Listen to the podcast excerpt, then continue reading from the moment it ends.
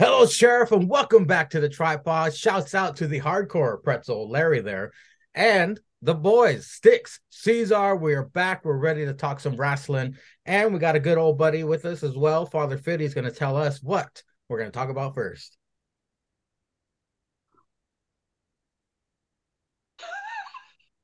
That's Wednesday night, and you know what that means. MJF is going to say shit a lot. Rebar mitzvah time, MJF with some dynahos to the ring. I hope Bretsky is watching this shit. MJF kicks off by insulting Bret Hart, of course. They're in Canada. He is no longer a man. He is Iron Man. MJF is in his chair celebrating. Speaking of Bretsky, all his cousins come out and they all dance and lift MJF in the chair. Jungle Jack interrupts. They point out that there were no kids at MJF's original bar mitzvah because he had no friends. Sammy Guevara comes out, too, for some reason. Is this a pillar meeting? Yep, here comes Darby. Interesting. MJF with the Burberry Jake hat. Hagar, that is. They all say they want a title match. Jungle Jack pleads his case. Sammy next. Wants to turn this into a recircumcision. Sammy pleads his case, and he insults the crowd, as heels do. Darby pleads his case. MJF cuts them all down to respond with his busted-ass face. I really enjoyed this segment. I thought having all the young guys out there, the original pillars, was a fresh coat of paint on otherwise old CM Punk, Mox, you know, all the fucking WWE rejects that want to come in here and take titles. Jarrett, the four pillars, face-to-face. Like I said, MJF cuts them all down to respond with his busted-ass face. A brawl ensues. The only corny part of this was MJF knocked onto the cake. The Shazam logo was everywhere, by the way. I enjoyed it. This was my favorite segment of the week, like I said, because it was the four pillars. And I would like to see a fatal four-way. I want to get these guys fighting each other constantly. I want to see them all fighting, not one-on-one per se, maybe all four doing something special, something different. Because like I said, they are the four pillars. They are the ones that are the future of the company. So it was exciting to see, Sticks. What did you think? Yes, I totally agree. You can't see it, but it's really funny. Hold on, okay. I'll get out the way.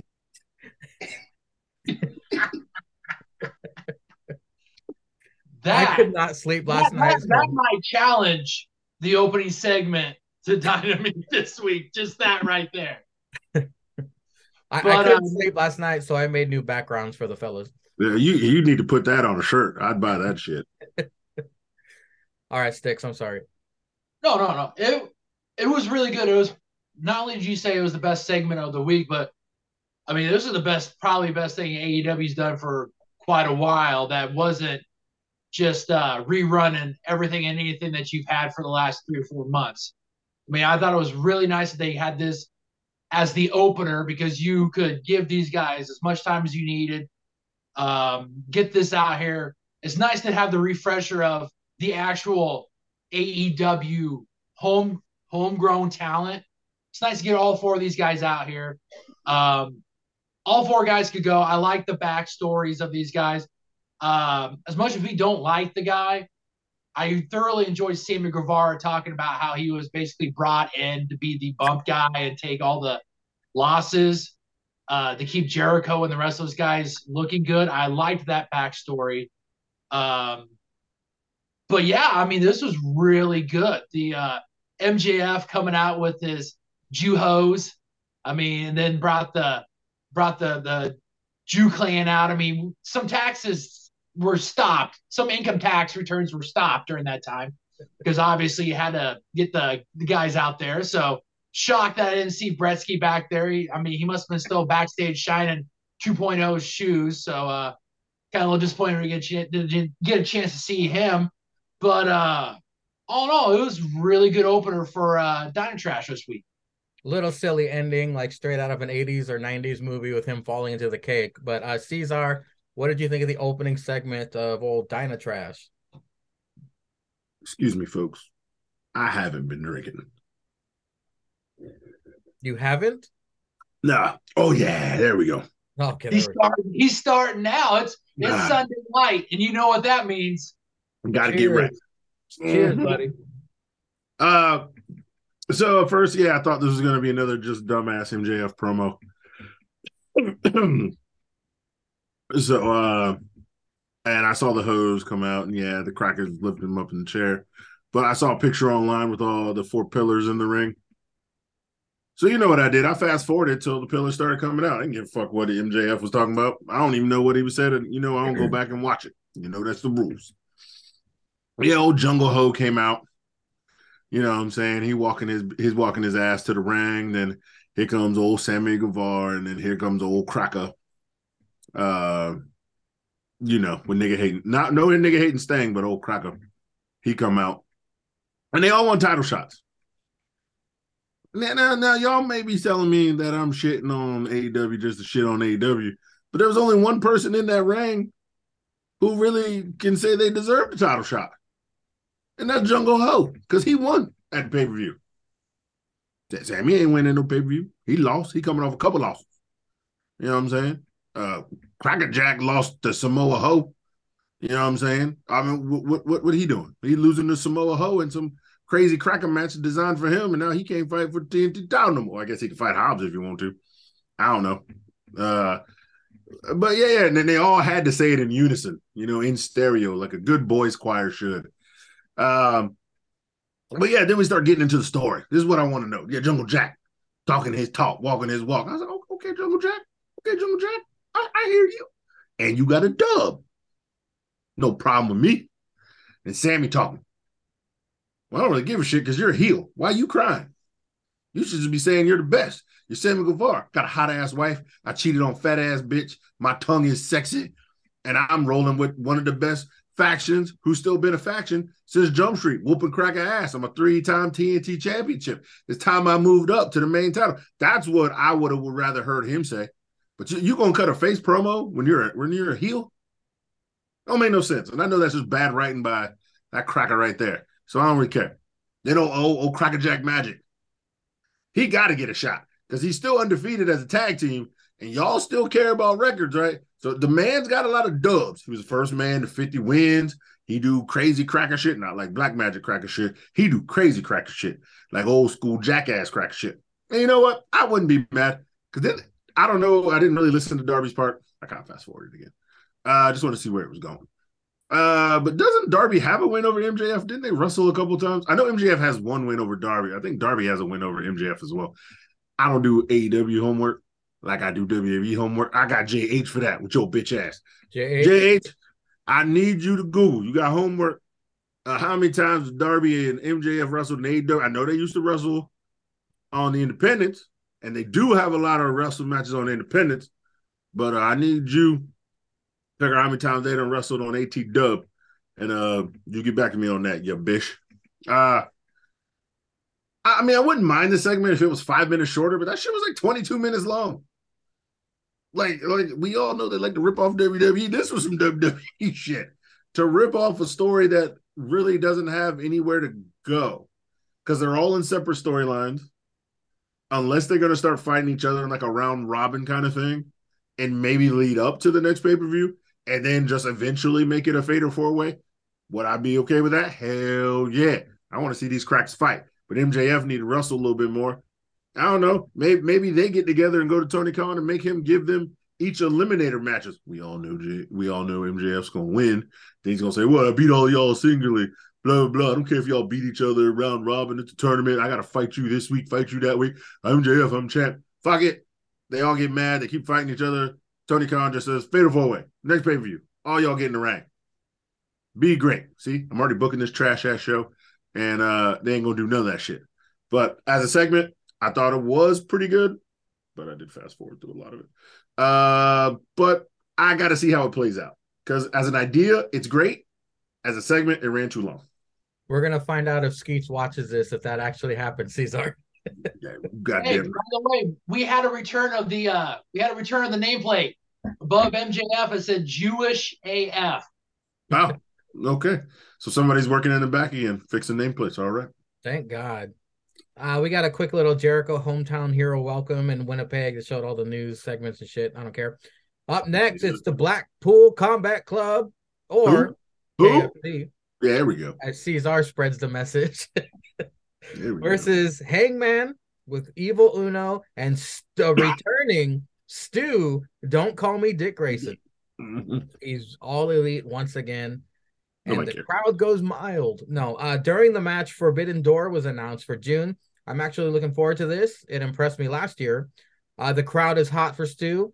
I got to say, though, I do not care about this no stakes nothing match at all. Oh, boy. Stu might have just murdered Yuta with the flying apron DDT. Triple spike pile driver to Stu by the KFC. I couldn't help but notice Yuta scooting over 3 times to get in correct position for Evil Uno's fat ass to land on him. In WWE, they do a little bit smoother. Stu and Uno almost pick up the win with fatality to Mox. Mox does choke out Stu for the win. Uno and Stu continue to get attacked because Hangman was knocked out with the ring bell. Johnny Hungy and Reynolds for the save. We get Juice Robinson video saying Starks ain't gonna do shit. TBS championship match. It's that bitch. Jade Cargill. Canadian Open Challenge answered by Nicole Matthews. Who? Exactly. Lightning quick victory. This will for sure not be on the Hulu cut. She is 54-0. Renee in-ring interviews Jade. Jade gets in Renee's face. And we get a debuting Taya Valkyrie. Wow, I'm guessing this is her last week on Impact then. Taya lays out Layla Gray with a jaded of her own. I'm a fan of Taya. I hope this isn't a flash in the pan for her. But let's start back to the top, Cesar. We got the Blackpool Combat Club, KFC, versus Hangman and the Dark Order. Thoughts? I'm sick of this shit. Not KFC versus Dark Order. You can keep that going. Sick of Hangman and Moxley. Just sick of it. You had, as we saw by the end of the match, you had 4 healthy members of Dark Order. So you could have had Stu come back, Evil Uno, and maybe even Meat Man, Johnny Hungy, or Reynolds. Don't matter. Hangman could have just, like, you know, been out there for support or just come out there later. This would have been better if it was just Dark Order versus KFC. They was fighting. Same shit goes down.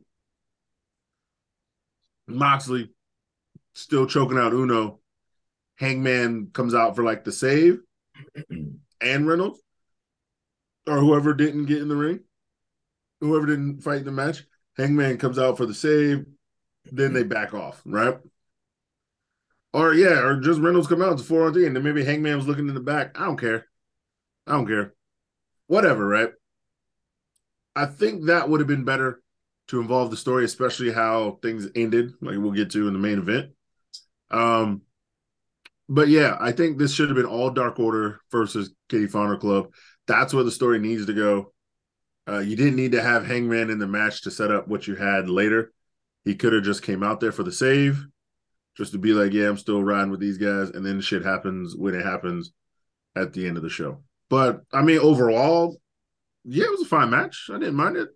It was a hard-hitting match. Yeah, I thought Yuta was dead a couple times, and I actually got excited.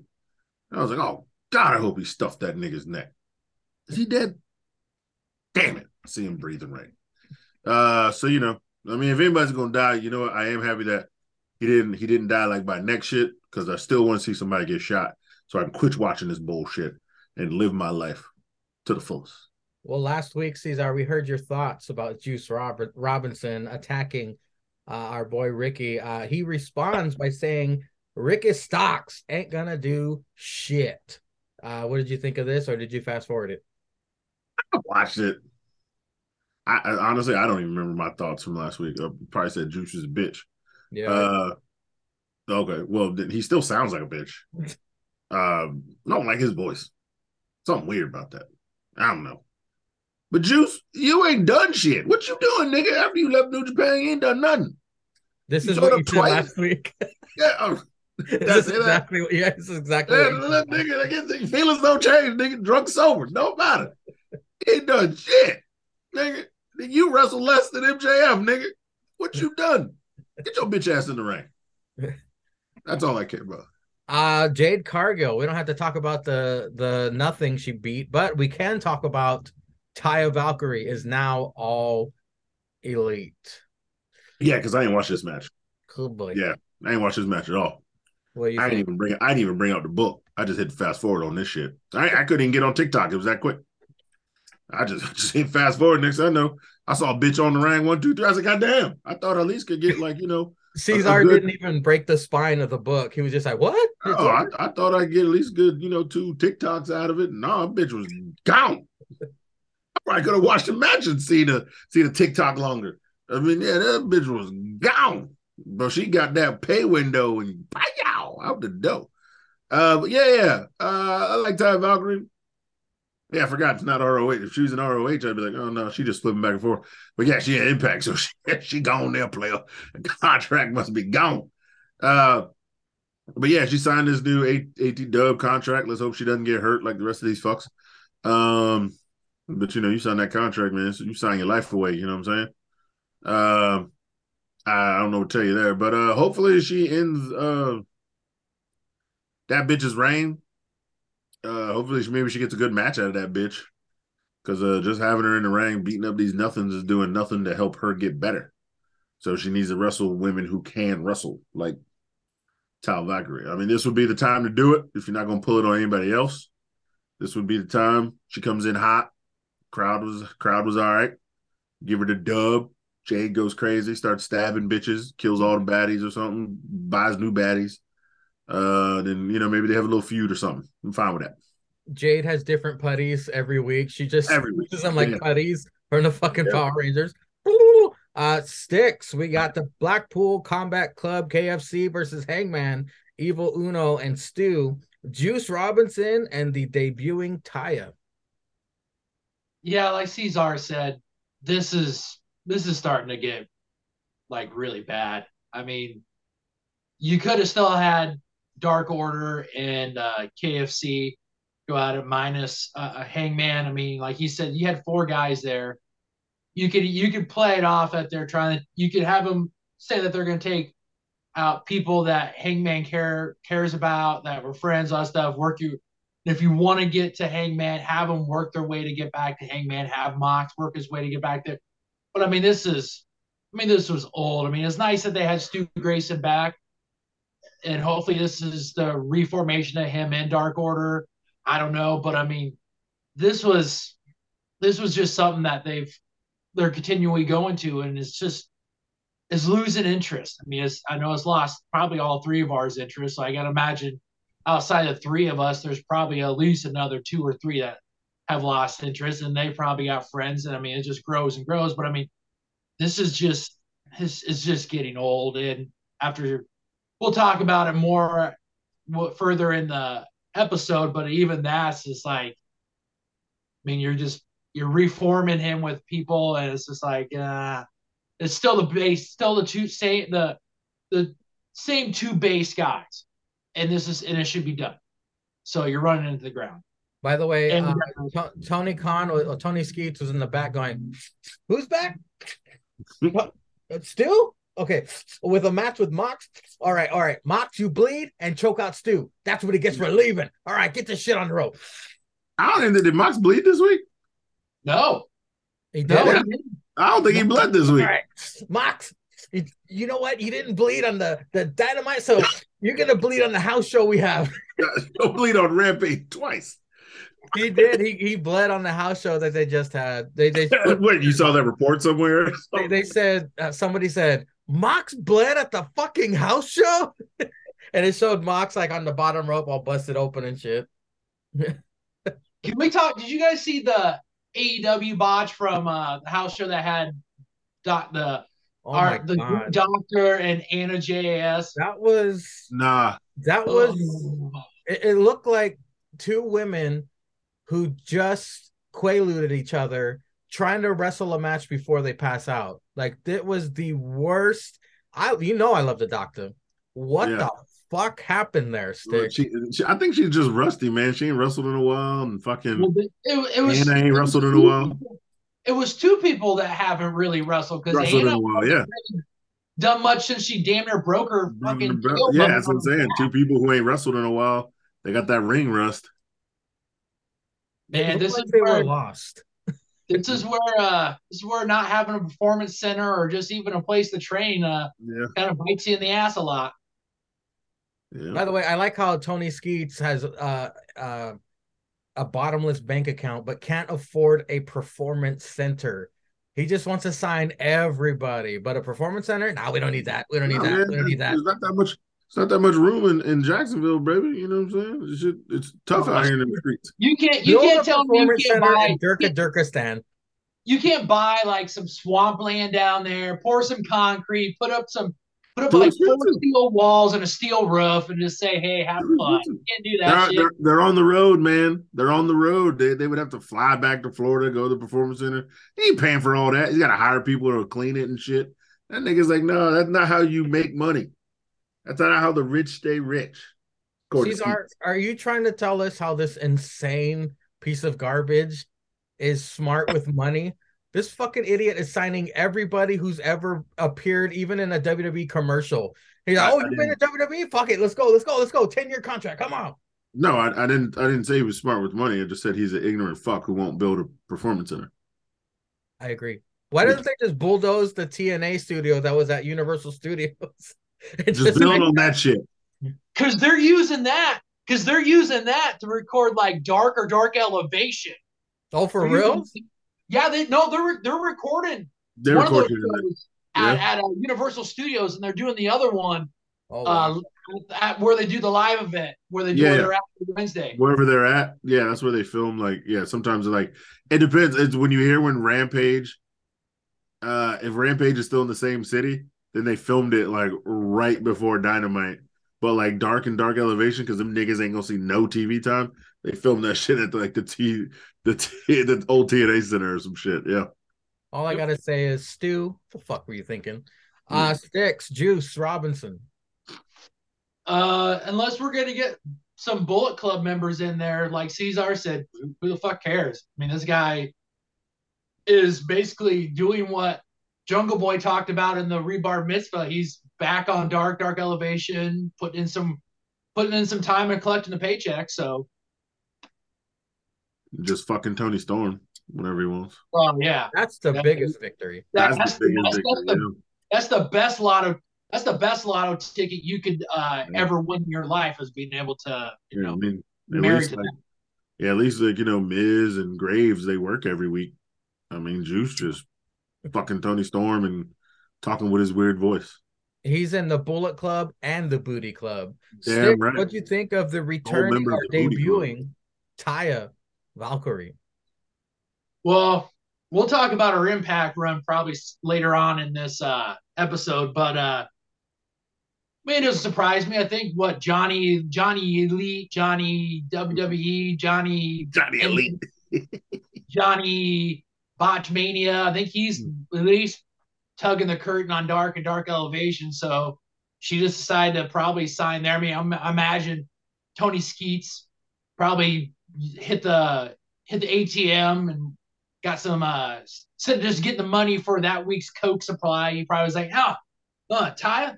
Yeah, I can probably I'll take that extra couple of G's out, sign her, and see how I can ruin her career. Tony don't buy no Coke by the week. He buys his shit by the bulk, like Sam's Club. He usually gets Coke of the month. Shit, you think that thing? You think that lasts a month? I love it. That nigga he's in Coke of the Month Club. He gets like 38 keys flown in from. He's got some Colombian Coke in January, some Ecuadorian Coke in February. He got some California Coke in March. He got Coke of the month. You got to get that Texas Coke, that Florida Coke, that pure Mexican Coke. Hell, Coke from Spain. Probably, get that shit Coke of the month. He's got fried Coke. He's got frozen Coke. It comes with a calendar and shit. It comes with a calendar of the country with some facts. You know what I'm saying? He'd be like, yo, this Coke is from Brazil, where that 50-foot Jesus statue is. And he's like, and let the preacher say, amen. What I'm saying? He's coking it up. Circling back, he probably actually bought a building that was supposed to be the performance center But it's this Coke cooking center. It's his Coke warehouse. Coke Costco. Yeah. Coco. Hold on, I gotta go hit Coco. Oh yeah, I gotta go. Man. Hey Tony, but, Tony, where are you going? We gotta discuss next week's Dynamite. Tony, where are you going? Man, going to the Casa de Cocaína. That's where he's going. His second home, his home away from home. But yeah, about Taya. I like how the announcers were saying that she was doing Jade Cargill's finishing move when it's like, you boys do know that's her finisher. That's the road to Valhalla. Mm-hmm. I mean, she's done that for quite a while in Impact and other promotions. So I mean, other bitches who did it before that as well. I mean, we all just Beth Phoenix. Yeah, I just liked how they were saying that it was an insult to Jade that she did that to Jade's baddie and was trying to get under her skin. It's like, I don't know about that, boys, but it'll be a good match. But I mean, I gotta imagine it's just another name to put on the resume. I would love, before she got hurt, I would have loved the good doctor to be the one that defeated her, and I would have loved to see the killer and the pillar both having singles gold and reigning over the division. But I mean, they probably still don't think Jade's good enough to make a main card title run. Mm-hmm. And so they can't really do anything else with her. I mean, you could probably have her take some L's after she loses the title, but then, I mean, you're going to have her take a couple L's and then go on a rampage and and get back in the main title hunt. I mean, it's this open title thing is this open challenge. I mean, it works for a lot of people who can actually wrestle. This just doesn't work for her. And it's just padding stats. It's worse than when Bresky took on COVID-AIDS. But I digress. Yeah. No, it's worse than when Bresky took on the Special Olympic Make-A-Wish kids. Facts. Up next, Tony. It's worse than Jake. Period. Yeah. That's pretty bad. Yeah. Up next, Tony interviews Absolute Ricky Starks and his response to old Juice. Ricky says he deserves the attention, as in Ricky Starks deserves it. The Bullet Club is 2000 and late. It's 2023. He says, bring it. QTV. Fucking Christ. Who? TV? No, it's a TMZ ripoff. This is worse than the Book of Hobbes. QT is the kiss of death to watchability. Let's just get this shit out of the way, Sticks. Ricky, and then QTV. Yeah, we got our boy Ricky Starks on TV. So outside of the opening segment of Diner Trash, this is the other part of Diner Trash that you need to watch because Ricky is must-see TV. His theme song says it. Revolution will be televised, so our boy is televised. Mm-hmm. Laying down, spitting nothing but facts. I mean, mm-hmm. to a lot of people, Bullet Club hasn't been relevant since the Prince left. I mean, it hasn't even really been relevant since Kenny Omega left. Damn. It's going to be no. That's other people's opinion. Now, I thought the Jay White Bullet Club was really good. I thought he tried to bring it back to the old school, the OG. Mm-hmm. Now I don't know how it's going to go right now, but that's obviously to be determined. And QTV. Why don't you just do QMZ? I mean, just go ahead and do that. I mean, we all know what you were doing. You had 4 or 5 sloughs that you pulled backstage. You had Powerhouse Hobbs not coloring, not doing the color by numbers in the Book of Hobbes, so you brought him off that from doing that. I mean, this was time was killed, like you famously say, Mangria. Time was officially killed during this segment. And so was my love of pro wrestling. Cesar, your thoughts of Ricky Rick as comments, and then if you want, you don't have to. QTV. Yeah, I mean, Ricky the GOAT. He the best thing they got smoking right now. You want to build somebody, you put him with Ricky. But the problem is Tony Skeets don't know how to do shit with people after Ricky done with him. Look where Ricky really got hot, right? Let's go. Let's talk about Rick really got hot. It was Ricky and that cracker on Sticks' shirt, all ego, fighting, putting on bangers. Where all ego right now? Is he on Dark? What the fuck all ego doing on Dark?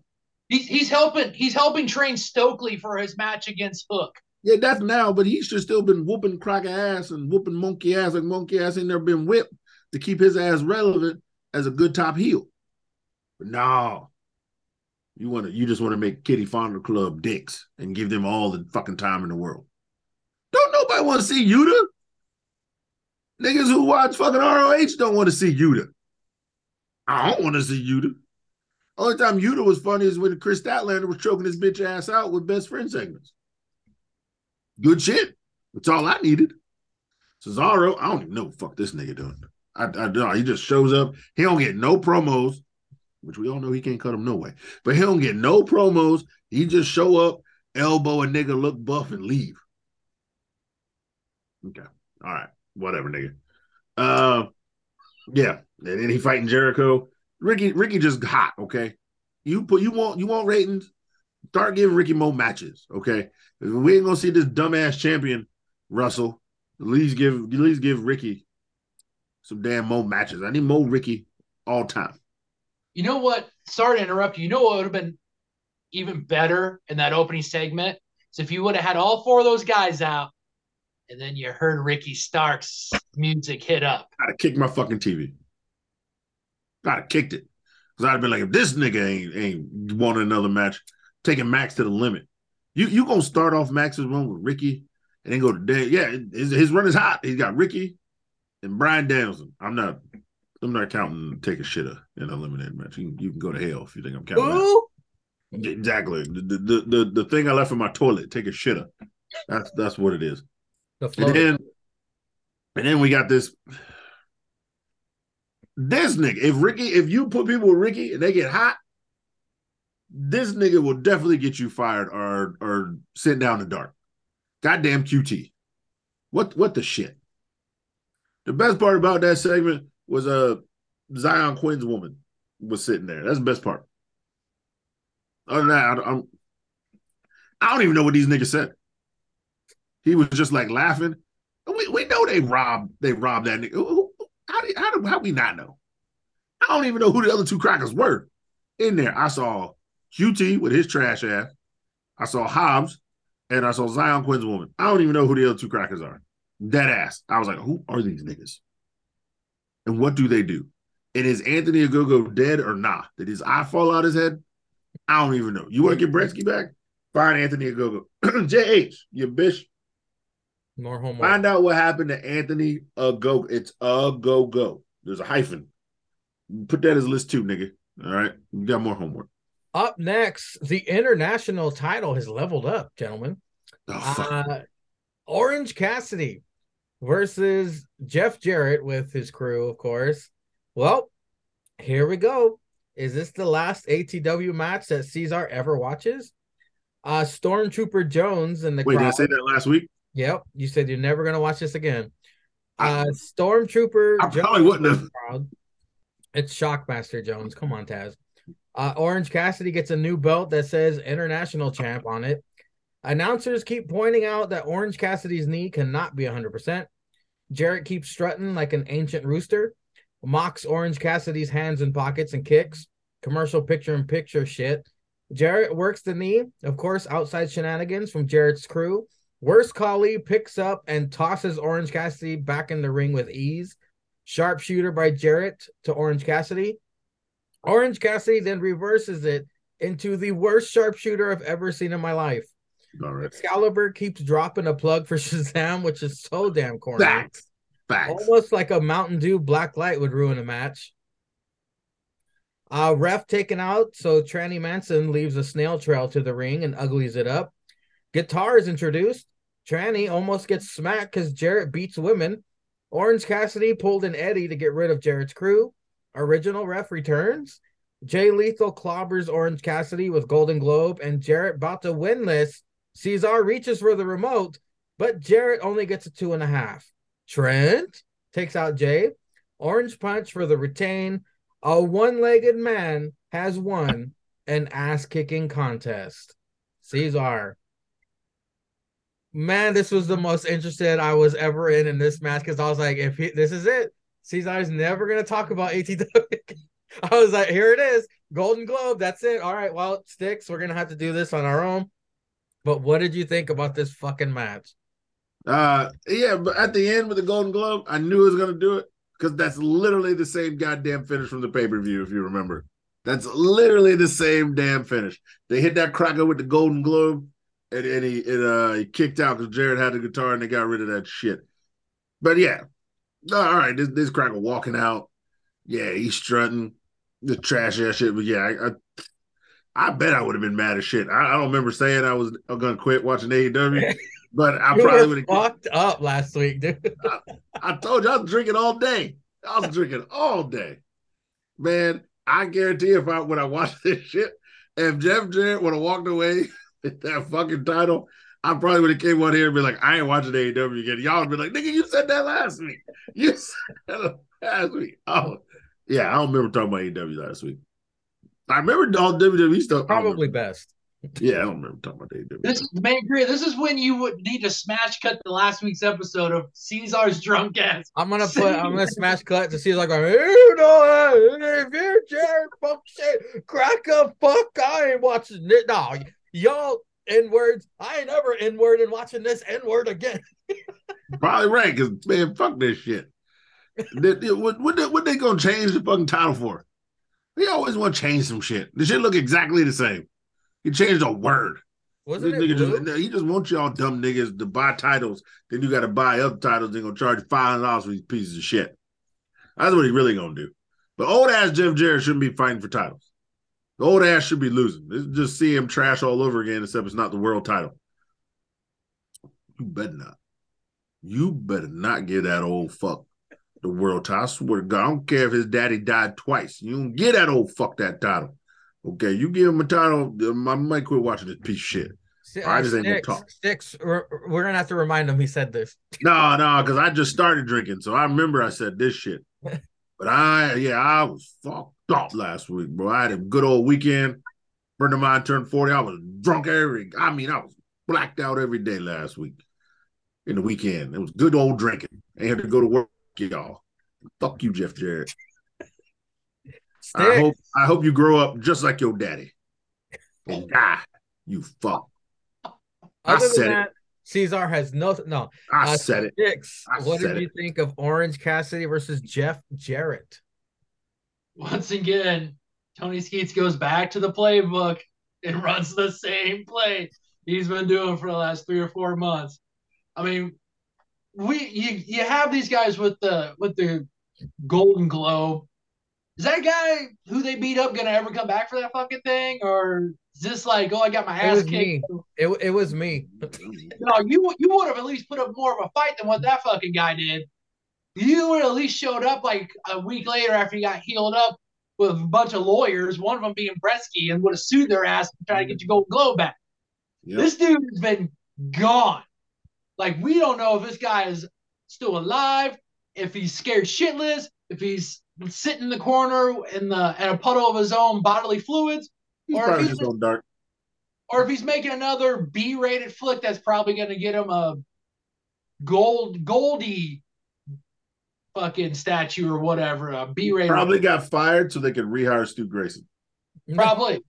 I would have rather just had Stu Grayson come out with a gold trophy that you can buy for like $10 at a trophy making place, if they just want to get the hell out, get it out. I mean, I would have rather had that than that actor show up. But I digress.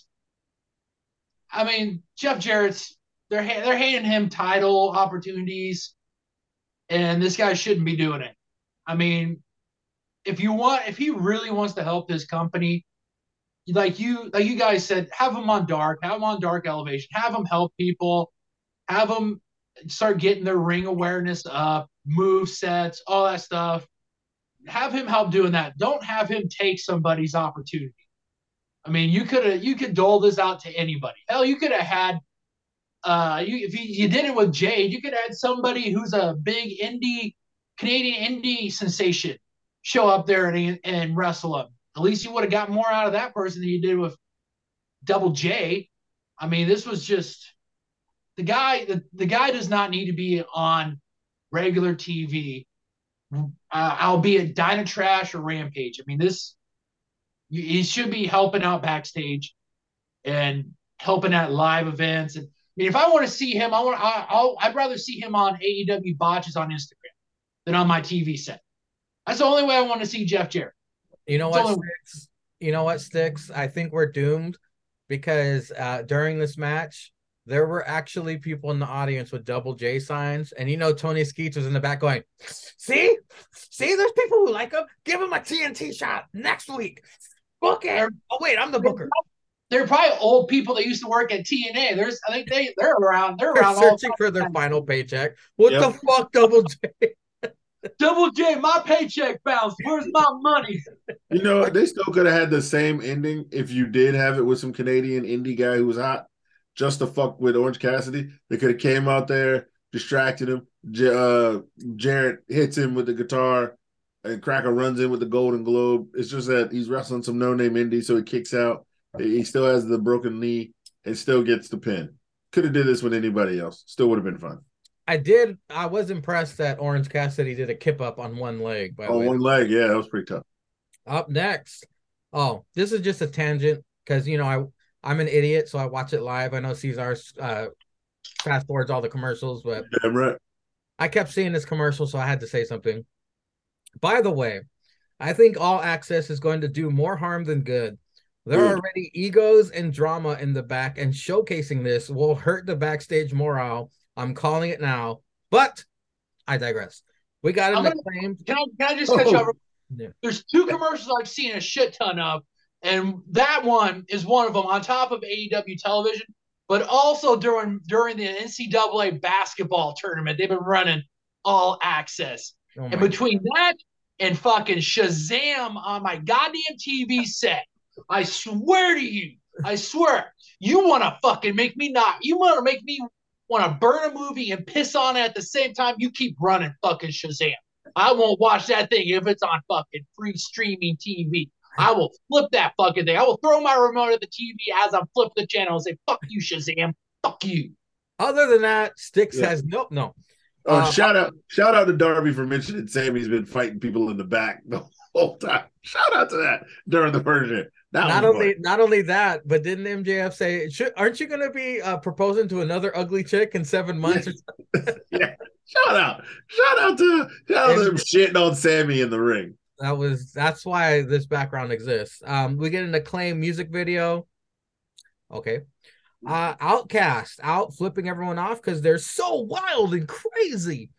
Ruby, Tony, and Soraya not taking notes on these promos. I do not care at all. The Doctor and Hater out, thank God, to beat their ass, but the numbers game wins. What the fuck? A 9-year-old with their Nerf bat for the save. Madea and Sky Blue follow for the save.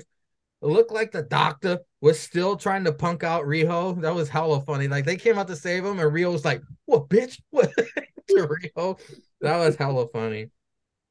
We get a 2.0 reaction. Say that the Acclaimed music video made nips hard. Oh shit, Ray Phoenix answers P2H's open challenge. Fuck, I gotta watch Rampage. But I did not because it was on at the same time SmackDown was. Sorry, Ray. But Sticks, Acclaimed music video, Outcasts, the Doctor. Acclaimed music video, Platinum Max, dropping bars. I mean, it was good. It had funny parts. I don't fault it. I mean, you get him. You get Bowens on. I mean, Bowens wasn't live, but I mean, you got some smash cuts of Bowens and Daddy Ass. It keeps him on TV, keeps him relevant. So I got no problem with it. Claimed every Wednesday. Damn straight. Outcasts, man. This is This, I would have rather had three homegrown talents. You say that they've been pushed out of the way by other homegrown talents than three former WWE people. You got the Killer and the Pillar, the Doctor, Britt Baker, DMD, and Jamie Hayter come out. And then you're going to fucking tell me you're going to have a fucking 7-year-old with a fucking Nerf baseball bat come out and save these two? You're telling me that happened? Like you said, the Doctor was still punking her afterwards. So this woman came and saved these two women, along with Sky Blue, Sky Blue on TV, and what was it, Willow Nightingale? Medea, Tyler Perry made an appearance. Fucking. 316. Was it Grimace? The female Grimace 2.0. She's gonna be in the next McDonald's commercial. I don't fucking know. So, but you had Riho out there first, like you said, with a fucking Nerf baseball bat. She saved the Doctor, Jamie Hayter. What fucking parallel multiverse universe, fucking upside down world, Jupiter that fucking Elon Musk just flew me to, does this fucking shit happen? It doesn't. It doesn't, and it shouldn't. I would have rather had Sky Blue come out. That's more, I could have believed that more. No, you could have had fucking Miss Grimace come out. I would have more than been able to stomach that. But you had Riho. You had Riho. That's all I got. I can't. Did you see Rampage? Yes, but can I remember it? I felt sorry for Ray. I mean, he looked good. It probably would have been a better match if it wasn't P2H. But I mean, it was a title shot. That's all I can say. I still would have picked them and lost predictions. Cesar, did you have any thoughts on the Acclaimed music video, the Outcasts? I'm not gonna ask about Rampage. The Outcasts or the Acclaimed music video? Yeah, playing shit was funny. Outcasts shit was dumb. Rampage, don't watch. 10-4. Up next is the main event. For the Trios Tag Team Championships, they gave this a lot of time, by the way. It was Black Magic Crack a Shit defending versus the Elite versus the Jericho Appreciation Society. Of course, Dynamite has to conclude with an obvious clusterfucky man. Gotta catch them all. Crowd goes nuts for Jericho and Kenny. No Knees Brody starts out killing the JAS. No, Jericho and Kenny eventually in at the same time, but Black Magic Crackers ruined that. Commercial picture-in-picture. It's obvious to see how much fun Danny Garcia is having with the JAS. No wonder he told Brian to scram. I'm just sitting and enjoying some fast-paced wrestling. Tags and trio tags are what this bullshit company does best. I think this whole crowd is just foaming at the mouth waiting for Jericho and Omega to be in the ring at the same time, and it happens. Cesar 316, everybody getting their shit in. The super kick was brutally abused big time in this match. The cross-eyed kid must be spinning in his grave. Commercial picture-in-picture. Jericho and Omega work together to superplex No Knees Brody. What the fuck? KFC and Dark Order fighting and back. Get ready. Clearly obvious end to this. We get code breakers, rock bottom, shooting stars, action aplenty. Jericho tags in and gets surrounded by Black Magic Crack a Shit. Dante's Inferno, Omega for the save. Jericho clocks No Knees Brody with Floyd for a 2.5. Waffle Jalapeno takes out Jericho. Very weird ending. It looked like some miscommunications. The crowd was fucking dead. Black Magic Crack a Shit retain. Hagar tries to get him some. Here we go, fellas. The only way to end Dynatrash. Clusterfucky man, gotta botch them all. Possible Elite reuniting with Elite backing Hangman was the most interesting part of this entire fucking segment, Cesar. What did you think of the main event to this garbage? Yeah. It was a good match. Black Magic Cracker shit. Black Magic Crackering. We got the elite and what they is cracking. Black Magic Cracker shit. Black Magic Crackering. That's what they do. Black Magic Cracker shit does Black Magic. They Black Magic Cracker. That's what they do. Cesar needs to come up with. We had Cracker 1, we had Cracker 2, and we had Cracker 3. No, we got Young Cracker, we got No Knees Cracker. No, we got No Tattoo Cracker, No Knees Cracker, and then Alistair Cracker because he the leader and that Cracker bitch outside that does nothing. Poor Cracker bitch outside. At least with Varsity Hoes, she was getting matches, but this white bitch got to sit out there. And a goddamn Easter Sunday big green hat. The Underfaker? Yeah, and her Easter Sunday fucking hat in a fucking hot-ass arena with the lights on while these drunk crackers is oogling her. And did she have a veil? A veil? Yeah, she got the black veil. Because Shotty Lee still be skeeting in her face every day. So she got that veil. Sealed and yeah. He was probably hitting in the back. You know, he stole a Page move, fucking her during the commercial breaks. Oh, my God. Who else was out there? Oh, JAS there. They definitely Jericho. They definitely Jericho crackering. And yeah, so fucking fucking long tongue botching off the top, trying to hit a 450 off the outside. You know what I'm saying? He thinking about them flat titties. He gonna chew on the nipples when he get home. With Tay Conti and shit. I don't know where this bitch been. She ain't wrestling. You know what I'm saying? Then we got old Jericho and his old ass. This nigga hit this cracker. This nigga hit this cracker with a bat. And he's sitting there on the ropes. This is how you know wrestling is dumb and fun. He's sitting there on the ropes. This nigga with no knees is trying to pull the cartilage out of his ass to stand up. Because he got hit with a bat. And Jericho think that his old 48-year-old elbow gonna take this 6'7", 300-pound thick neck nigga out. Get the fuck out of here with your dumb ass. Kenny throwing V triggers around, just pissing off Brody Lee because Kenny throwing his knees all around, just wasting cartilage, and this no knee having ass thick neck cracker over there like, weird, if I had 3 more tattoos, I'll whoop his ass. Raw tattoos give me power, and also other kind of cracker. Say that with a British accent or some fuck shit. Can't do no British accent, dumbass nigga. Hey, Alistair just blokey. No. Yeah, blokes, do that shit, blokes. We'll edit it in.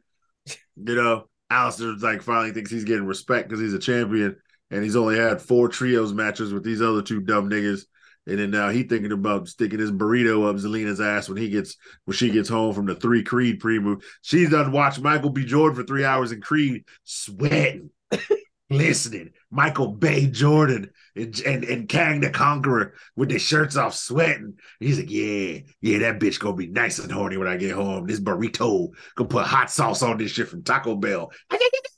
He gonna put it right in her butt because he can't get her pregnant because she wrestling again. So, you know, you got to pull out and put it in her butt and shoot the skeet in her weird belly button hole that she ain't got or something. I don't know what the fuck they do, them sick freaks. He'll just put her favorite anime on, distracting. Yeah, he probably going to put on some fucking hentai, some fucking Japanese cartoon porn. They just be fucking to it. Some weird tentacle shit. She looked like she into that. I'm going to shimigami this pussy. Yeah, I'm going to yeah, damn right. Hitting that shit from the back and the butt. Who else was out there? When she's about ready to come, you hear her go, Pikachu! Yeah, damn right, you gotta charge that shit up, man. Yeah, then we got Daniel Garcia, the whitest looking Mexican I've seen since Mangria. I mean, these crackers got these Mexican names. I would call that's racist. You know, if there's a Mexican Pride Month or some shit, y'all need to sue him because that's racist. Okay, how you got a name like Garcia? It's in September. All right, well, September come around, that nigga better not be on TV. You better call himself Daniel Smith or some shit. That nigga ain't no Garcia. Mangria, when that month comes around, Mangria, you better start filing some paperwork on that. Yeah, right.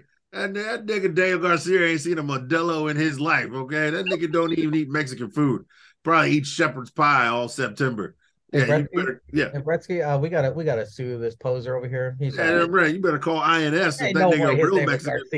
Yeah, call INS if he's a real Mexican. Let's see what he gonna do. No, I was born here. Nah, nigga, real Mexicans would run even if they was born here. They ain't answering that call. They real. They from the streets. They know what time it is. Okay, I need to see this nigga's family tree. If he ain't got 38 cousins by one uncle, I don't trust that shit. I don't trust that he white. Okay, he white. He ain't real Mexican, okay? Okay, I ain't seen that nigga hit no Mexican clover leaves. I ain't even seen that nigga do hurricanranas. I ain't seen him do no Mexican shit. Huh? This does do a flippy, spinny DDT like Orange Cassidy. At least Orange Cassidy do that shit. Get your Mexican ass out there, okay? Okay, I'm watching you, nigga. I will send Ray to shoot you, okay? Ray about to retire. He going in the hall. He can do what he wants. He can do it. Ray will show up on AEW, shoot your ass. Ray don't care. I'll get prison dom on you, nigga. He'll go back. He don't care. Get that hooch. Get that hooch on your ass. But yeah. The ending of the match. The ending of the match, complete fuckery. Okay. You got, that nigga was scooting across the ring. Everybody was stuck looking at something. They came in for the win 1, 2, 3, and niggas was just looking around like, was that the end? I mean, did you hear a 3? I heard a 3. Was that supposed to be the end? No, man. I thought we were supposed to do the fuck it. Where Moxie at? Because that's the real ending. And then, these niggas come fighting out the back. Conveniently, when the match is over. Well, them niggas should have been fighting out the back while the match was still going. That would have been a better ending. Because then you got to be like, well, what the fuck is these motherfuckers doing? But yeah, they're going to come fight out and get in the middle of the ring from fighting in the back. And then Hangman come out, and he gonna beat up all three of them. Nigga couldn't beat up John Moxley to save his life for 2 months. You know what I'm saying? But now all of a sudden he gonna whoop. Well, I mean, we all know he can take Yuta because Yuta a bitch. But now he gonna take John Moxley and Cesaro. I mean, if he fight John Moxley, they cancel each other out. So Cesaro gonna whoop his monkey ass. I mean, all he needs is 3 shots on Yuta. Yuta a little bitch. See, Yuta's such a bitch, he left his belt in the ring. After they was like, oh, we don't want no more, man. They fighting Dark Order. You left his belt because Yuta don't even think he's a champion because he's that much of a chicken shit and a bullshit ass wrestler. He's like, man, I'm vacant. Vacant was talking to me last week. I'm gonna just leave this shit in the ring for his ass. Vacant. That nigga is dangerous. I seen that nigga. He's swole. He don't never stop working out. Then we gonna get the young cucks and Kenny back with Hangman again. Okay, then what's gonna happen? Key Fowler Club gonna beat up Dark Order, and then they're gonna start fighting the Elite. If these niggas leave from Dark Order to fighting the Elite just because Hangman go back, write it down again. I ain't watching this bullshit no more. Why are we gonna have a damn feud with 2 niggas over the last 8 months with no titles on the line? Just shoot each other already. That'd be a real cowboy, nigga. Come in on a horse, shoot that nigga in the chest, and be like, I win at life. And I'm going to fuck your wife in the back. Pow, pow, pow. I'm going to give her this 6-shooter. I'm going to ski in it twice. He's got to go Red Dead on him. He's got to go Red Dead on him. He's got to get the Red Dead power where it moves all slow. Like Moxie going to be coming in for the whatever the fuck that finisher is. Hangman slips out, pulls the 6-shooter, the Clint Eastwood, nigga, the 44 Magnum, puts it right to the back of his head. Pow! Nigga's brains just flatter out. He ain't got a face no more. And Hangman just like, yeah, fuck you. Spits on it. Still pins him. 1, 2, 3. And because he shot his brains out, Moxley still bled on live TV. So he fulfills that part of his contract. And then he goes off into the sunset and fucks Renee. I approve. Sticks, the main event of Dynatrash. What'd you think? It was an okay match. I mean, it was a good match up until the end. And you had all that shit. I was thinking about this. We talk about Brody. He's got no knees. Deals in the dark arts. You mean to tell me this motherfucker can't get a spell to get him 2 goddamn knees? He ain't Harry Potter, Sticks. You just can't make shit out of nowhere. I mean, if they're black magic, what? You cast a spell on someone, take their knees, put them in yours. I mean, fuck. But ain't nobody got thinking of knees. That nigga can't take, like, Daniel Bryan's knees. That nigga's knees is the size of, like, a fucking large pizza from Pizza Hut. Daniel Bryan got like regular person knees. You mean you couldn't tell me he couldn't take fucking Mark Henry's knees? He's just hanging around out back. That ass Mark Henry, that nigga's knees is worse than his knees. Time for enough talk. Nigga, it's time for enough talk. because my knees is hurting. That badass nigga been walking around with them knees. Nigga, he was deadlifting 1,000 pounds. His knees is blown out since 96. So he can't take that fucking tall cracker that's coming out of Jeff Jarrett. He can't take his knees. Like that dude's playing basketball. You know, you're right. His knees might work. But look, but you know what they say? Giant niggas got bad ligaments. Like that's why Yao Ming only played like 8 years. That nigga's knees was blown out. You know what I'm saying? That tall Indian people ain't tall. 7 foot Indian nigga, his knees might be bad. They ain't Brody's knees, but his knees might be bad. But he could take his knees. He's only going to be alive for 2 more years, by the way. Well, shit. Indian people, they got that movie, Dancing with Wolves. You got to have some knees if you're dancing with wolves. I mean, but them niggas was 5 feet tall. They want 7 foot. I told you. I mean, if he's 7 feet that's tall. That's the wrong Indian. I don't know if this nigga's feather or red dot. We don't know which Indian is. Dancing with Wolves is feather niggas. This nigga might be red dot Curry. We don't know. Well, shit, then he should be able to. That Curry builds up good stuff in the knees. I mean, shit, come on now. That's why they all sit in chairs and answer hotlines. All right. Let's get to the main event. Let's finish out ATW. I'm just saying. It's already finished. We don't care about it no more. What? Nothing else happened. All right, moving on. Just think you're going to break to go take a piss. We all know what happens next. Are you done, Sticks? Or they're teasing they kind of did this a while back here with teasing the Elite. Maybe we're going to get it. Maybe they do. But like Cesar said, you're just going to have these guys bounce from Hangman with Dark Order to now Hangman with the Elite. I mean, it's just you're just running stuff in the ground. I mean, what's this? Move on. This is move on. And a year from now, Hangman's still going to be fighting Moxley. Yep. Now, that's enough of the ATW talk for the week. And now it's time for Stixy Drip Pack of the Week. Well, we had a debut on AEW of a woman who has a pretty good history with Impact. Mm-hmm. And ironically, it would have been nice if Impact would have shown this before Wednesday night, but Impact on Thursdays. Taya Valkyrie and Rosemary, 2/3 of the Death Dolls, did put their Impact Knockout Tag Team Championships on the line against Taylor Wilde. And I forget what that other chick's name is, but they call themselves the Coven. And unfortunately, they lost. So I'm going to assume that probably signals maybe the end of Taya on Impact. I don't know. Maybe she'll be able to work both shows. Who knows? Had a nice main event, 6-man main event, Bullet Club, a connection with Kenta versus Josh Kazarian and Rich Swann. It was a good main event. Macklin was not really at the stage. He's kind of just chilling in the back, out towards the back, but yet out front there. Josh took his eyes off him. Enabled him to lose the match, but I thought it was a pretty good match. Our boy, the tripod favorite. I believe in Joe Hendry. Joe Hendry is going to be teaming up with old Dirty Dango to take on Dancing Moose and Brian Myers next week. So if you can get a chance, watch that. I'm sure it'll be really good. And they announced a bunch of matches for Sacrifice, which will be, I believe, next Friday.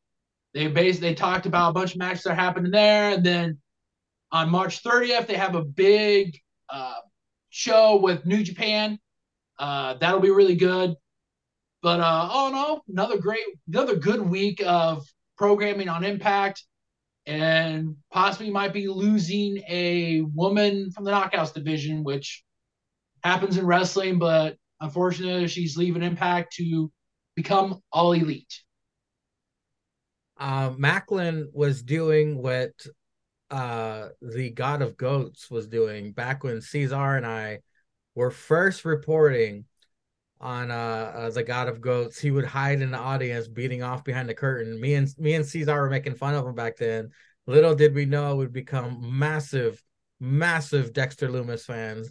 But yeah, Macklin ripping off Dexter's old gimmick. Another thing I'd like to add is Johnny Swinger versus the tranny stylist, who is an actual wrestler. It was an entertaining time killer match. I think Johnny's going to get to 50 losses before he gets to 50 wins, which is going to be funny because he's stepping on Brian Myers' gimmick toes there. But I digress. It is now time to talk about the A show of the week on Pi Day. It's NXT. Johnny Wrestling comes out to raucous cheers, a high-fiving everyone, even Book. And then Book goes, "Why do people love this guy?" The disrespect, Book. He's going to finish what he started, going to whoop up on Grayson Waller, gave Grayson time to become great, and he didn't. He disrespected NXT. That's Johnny's home. You don't mess with the man's home. Q Vic showing Johnny that Grayson's at Johnny's actual home. Johnny takes off. Axiom is going to stay attached to Wesley to make sure he gets his title shot. Wes is like, that's 8 hours away. You want to go get some lunch? Yeah, let's go get some lunch. Kenzie gets cameraman to follow Johnny to record a man getting murdered. Sticks. Johnny Wrestling comes out to start the show. Axiom and Wes. And then, yeah, that's it. What'd you think? Yeah, opening was good. You want to talk about long-term storytelling? NXT just showed you, what they say, 15 months? Yeah. Johnny did good on this. Basically said, yeah, you had your moment. You put me out. I gave you the gift of time. And you essentially shit on my gift. But I think we all could say that that was the build, beginning of the build to Grayson. Regardless of the wins and losses, Grayson has become a, I don't know if you want to say a mainstay, but he has become a really good heel. He's with a little bit more work, he could be the main card heel, but he's on his way there. He's had some good matches, had some good moments. So that's going to be good when we get a Stand Deliver. Axiom and Wesley. Axiom had told Wes last week, hey, I was this close to being the guy that faced you, but then I got taken out. But, horrible Khali took my spot and didn't do worth a shit. So Axiom is like, I'm making sure I get my opportunity. It's kind of funny. Wesley, like, 8 hours away. Okay. Huh? You want to go grab some lunch? Yeah, sure. Okay. Man, it's kind of funny, but you got the point was made. So, oh no, not that bad of a segments to open up NXT. Yeah, usually we're used to fire matches kicking off NXT, but we got the story told of Johnny and Grayson, still Cesar. What did you think of that? That whole setup they did there. And then Axiom and Wes, Axiom attempting to spend the day with Wes. Yeah, it was great. Johnny comes out, talks to the crowd, dabs up Vic and Book, and then somehow Book cooning on a white man. Like Book defies levels of coon like I ain't never seen before. Like, how you gonna coon on the white man, bro? He said, yeah, daps him up. Why do people like this guy, Vic? What the fuck was I doing? Just don't dab him up, nigga. Well, what if he watches the show back, you coon? The fucking Book. Goddamn, Book gonna book. Okay, yeah, Book be booking and he be cooning. You know what I'm saying? Like Black Magic Cracker shit. Be Black Magic Cracker. There's your name of the episode, man, Greer. There's your name of the episode. I got three potential names already. Book be book cooning, man. I'm trying to tell you. All right. Yeah. Johnny in there talking his talk, walking his walk. Still love NXT. Still got mad love for NXT. He says he's home. They're going to whoop Grayson cracker ass, stick his foot up his butt, and kangaroo his punk ass all the way out of NXT or some fuck shit like that. Fine by me. And then, yeah. And then, see, I don't even know what this is. Is this disrespect? Johnny outside pouring his heart into this promo. And Vic on Instagram looking at thoughts. Why he on Instagram looking at thoughts? Like, why is your phone out and you on Instagram looking at thoughts? Because we all know you don't follow Grayson Waller. I'm going to check that shit. I'm going to check to see if Vic follows Grayson Waller on Instagram because he would have got the notice that he went live. But see, I don't think, does Sick Vic have an Instagram? He probably got a burner account because he's looking at that. He got all that goodness with McKenzie at home. My drunk ass really typed in Sick Vic, like his Instagram was going to pop up. What's this cracker's real name? This is Vic Joseph. Vic Joseph. It might be Vic Joseph WWE, I think. Is it with a K, like Dick Joseph? No, D. D-I-C. V-I-C. The dirty fuck. See, he can't even earn the K. I don't know. Oh, yeah, there he is, Vic Joseph. This dirty nigga looking at thoughts. Sorry, this dirty cracker looking at thoughts while fucking Johnny following. Johnny out here, you know. There's 43,000 people he follows. I'm not looking that shit up. I'll look it up. JH, you got homework, you bitch. See if Vic follows Grayson Waller on Instagram. And then he going to be like, Johnny, a nigga at your house. Johnny's like, all right, oh, shit, I got to go. We'll get to what happens later because I got some thoughts about that shit, too. We're going to get to that later. But then, well, yeah, actually, first of all, Wes, nigga, you don't work till 8 o'clock. If you don't work till 8 o'clock, why was you there at noon? What self-respecting nigga shows up to work 8 hours early? You know what time I show up to work? I be having to work at 10. I show up 10:04 on the dot every damn day. This nigga showed up 8 hours early. Then you gonna bring your brother Axiom, well, your brother according to white people, because, you know, Mexicans ain't nothing, because he's Spanish, so Spanish people ain't nothing but niggas with a taco, according to white people. You gonna make this nigga show up 8 hours early for work, too? To wrestle? To get a match? Huh? You was hanging out with that white cracker way too long.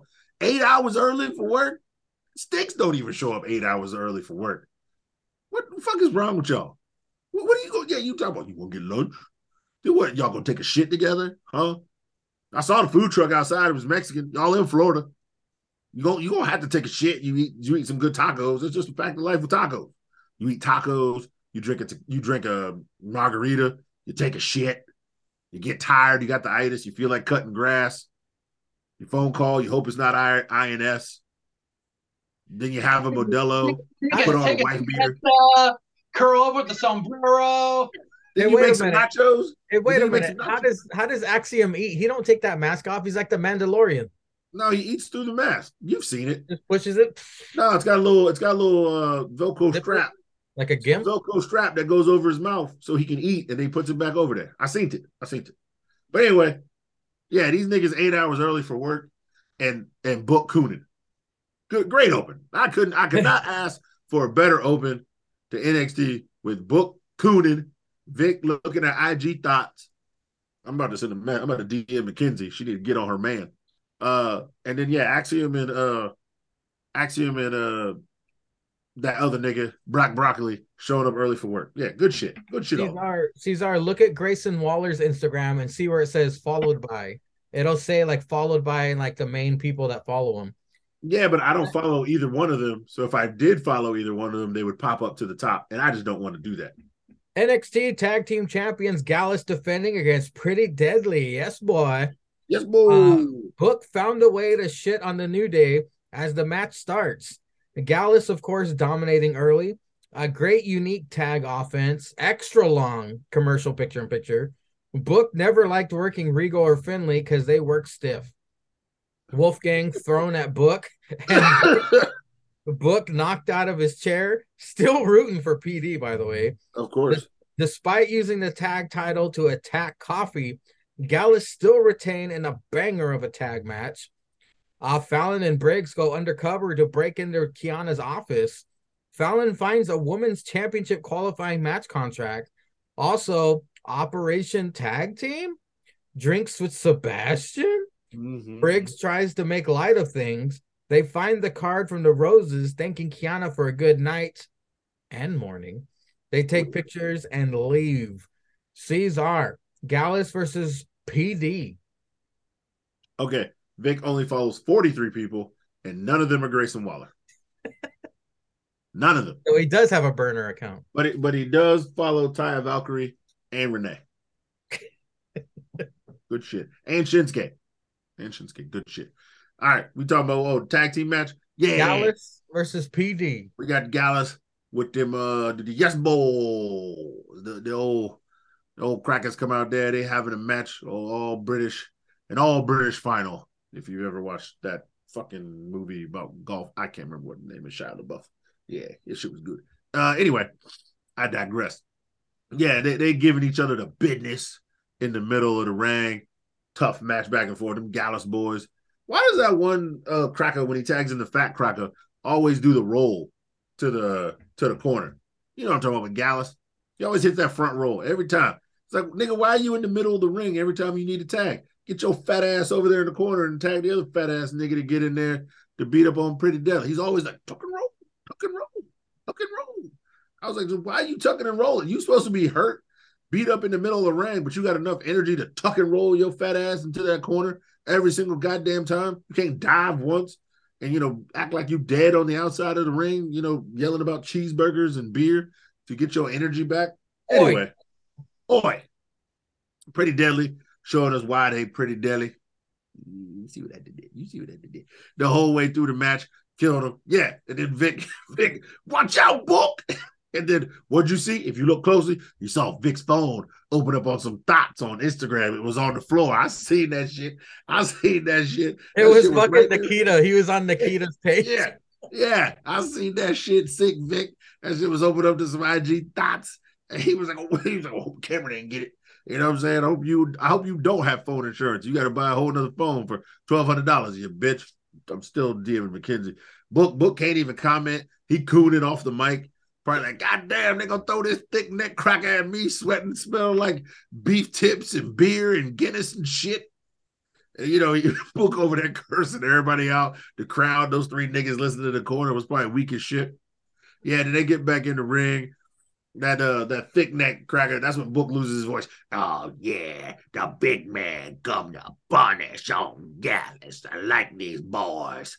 And all that other shit. He losing his voice. He beating his meat under the table. Wade wishes he was out there because he sees the stroke game. And then, fucking Gallus gets the dub, as they should. They don't need to lose the titles this early. But they get this rematch out of the way. It was great matches. I mean, come on, man. NXT tag matches, they good. We got Gallus boys and PD, two teams that know each other, been fighting heavy for a while. This was a good match. I was thoroughly entertained. I was laughing that Book almost got hit.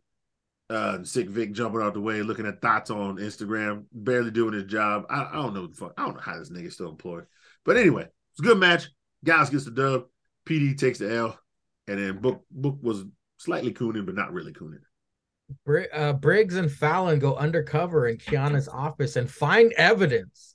See, I thought Fallon was a nice Southern country girl. This bitch a nosy ass Karen who can't take no for an answer, huh? This bitch, she out here snooping on a bit. This is supposed to be. I get it, they don't like each other, and that's how you gotta play. That's fine. But bitch, leave one of them alone. Why you cock blocking? No, it's not cock blocking. It's twat swatting. Nah, she cock blocking her boy Jensen. He ain't getting no play. We all know Jensen got to get this bitch under control because he's going to have the best stroke game in the land. Kiana going to fall for that shit. Then we going to find out, possibly she was trying to buy some property and she saw propertysex.com and she knows she got to fuck the dude she's trying to sell it for. And Jensen going to be like, damn, you out here fucking niggas. And she's going to be like, this is business. I love you. And he going to be like, all right, I'll forgive you. And then he going to fuck the assistant on the desk. Then he going to fuck the assistant on the desk. Making excuses for fucking on the desk. He going to fuck that bitch. He going to fuck the assistant on the desk. Like we all knew he had it. That dog in him. Not Braun. No, Jensen. Piping these bitches. Giving him that southern stroke. You know what I'm talking about? He gonna give him that country boy.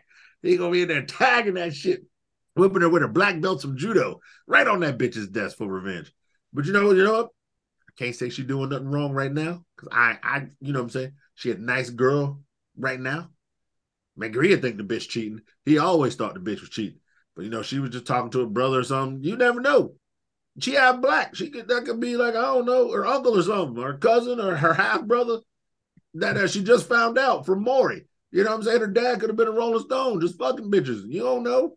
Papa was a Rolling Stone. Yeah, like he gonna be like, damn, this bitch got money. She buying property. I gotta know my half sister because I need to borrow $38 to play the weed man and put $28.50 on Lotto. You know what I'm saying? On Mega Millions, so I can come up and then get $10 of gas and a 3-piece from Chick-fil-A. You know what I'm saying? You don't know what she got going on in her life with the men in her life. Okay, nigga might be employed. You know, for the next 3 years, he trying to get back on his feet. You know what I'm saying? He got 3 baby mamas and child support payments. Man, Greer, you don't know what's going on. He trying to find his half sister. So until that information comes out, I'm still saying she a nice girl, and this Karen ass Fallon trying to fuck up the whole situation. But that nigga was in that camo thinking he was John Cena, blending in with that fucking plant. Okay? Okay? This nigga, that nigga Briggs is starting to get entertainment. As soon as he gets entertaining, because we all know he can go to the ring. So he's getting funny. Now that he's getting funny, they're going to break them niggas up. That's going to be a sad sight. That's going to be a sad, because Jensen is usually entertaining. Briggs is great in the ring. That nigga Briggs said, you said we sneak it in. You can't see me in this shit. Nah, nigga. As soon as that nigga get funny, it's a wrap for old Jensen. I feel bad. His contract looking a little dry. He gonna have to call on Kiana and get him back in that center. Sticks. We have the NXT Tag Team Championship match, and then Fallon and Briggs going stealth in the office. Yeah, Tag Team Championship match.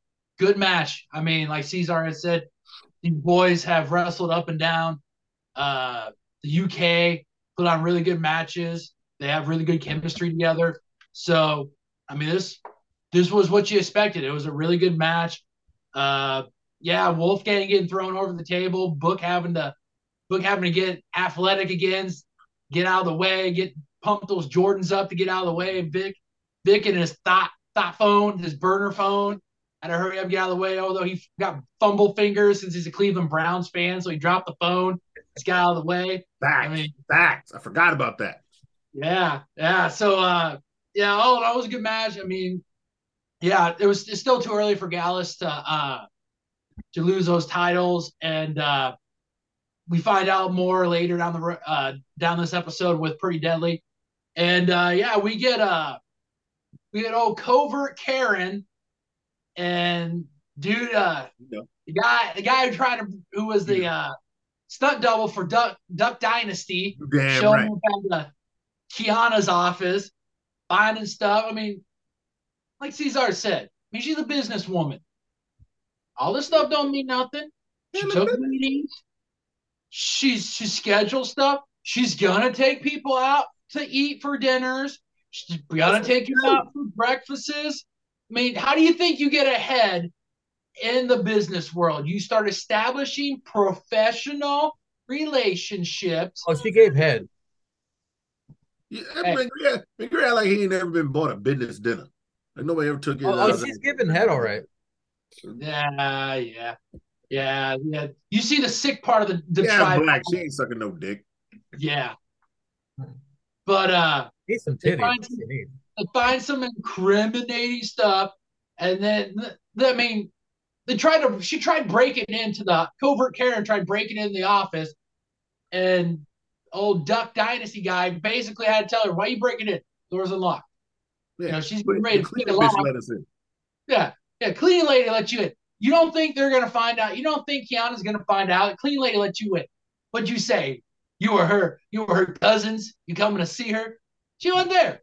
Office is dark. Clean lady's there. Clean lady ain't cleaning out like 2:00 in the afternoon.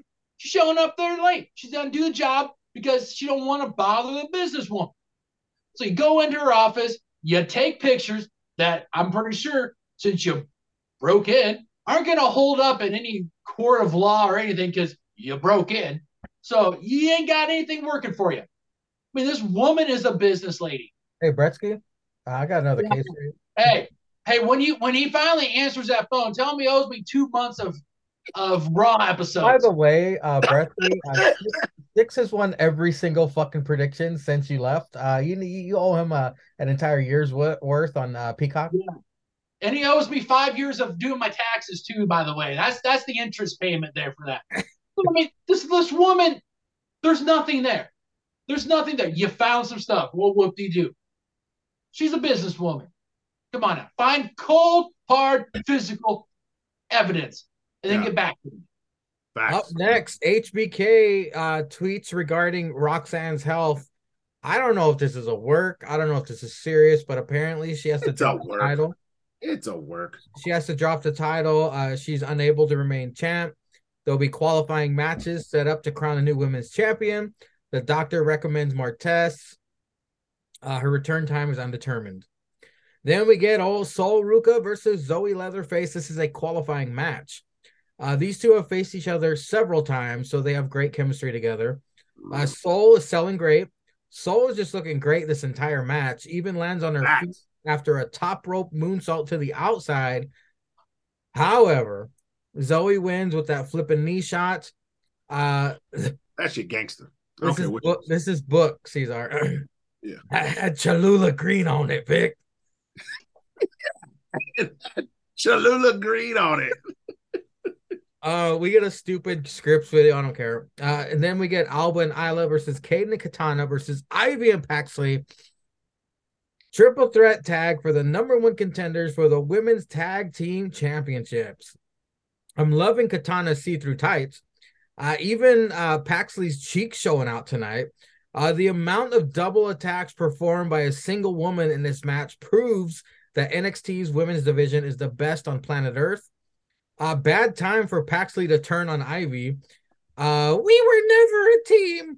Pax, with that being said, Alba and Isla take out Kaden and Katana to stamp their ticket to Stand and Deliver. Sticks, your thoughts on Roxanne's status, Sol Ruca versus Zoe Leatherface, and the triple threat tag for the number one contendership.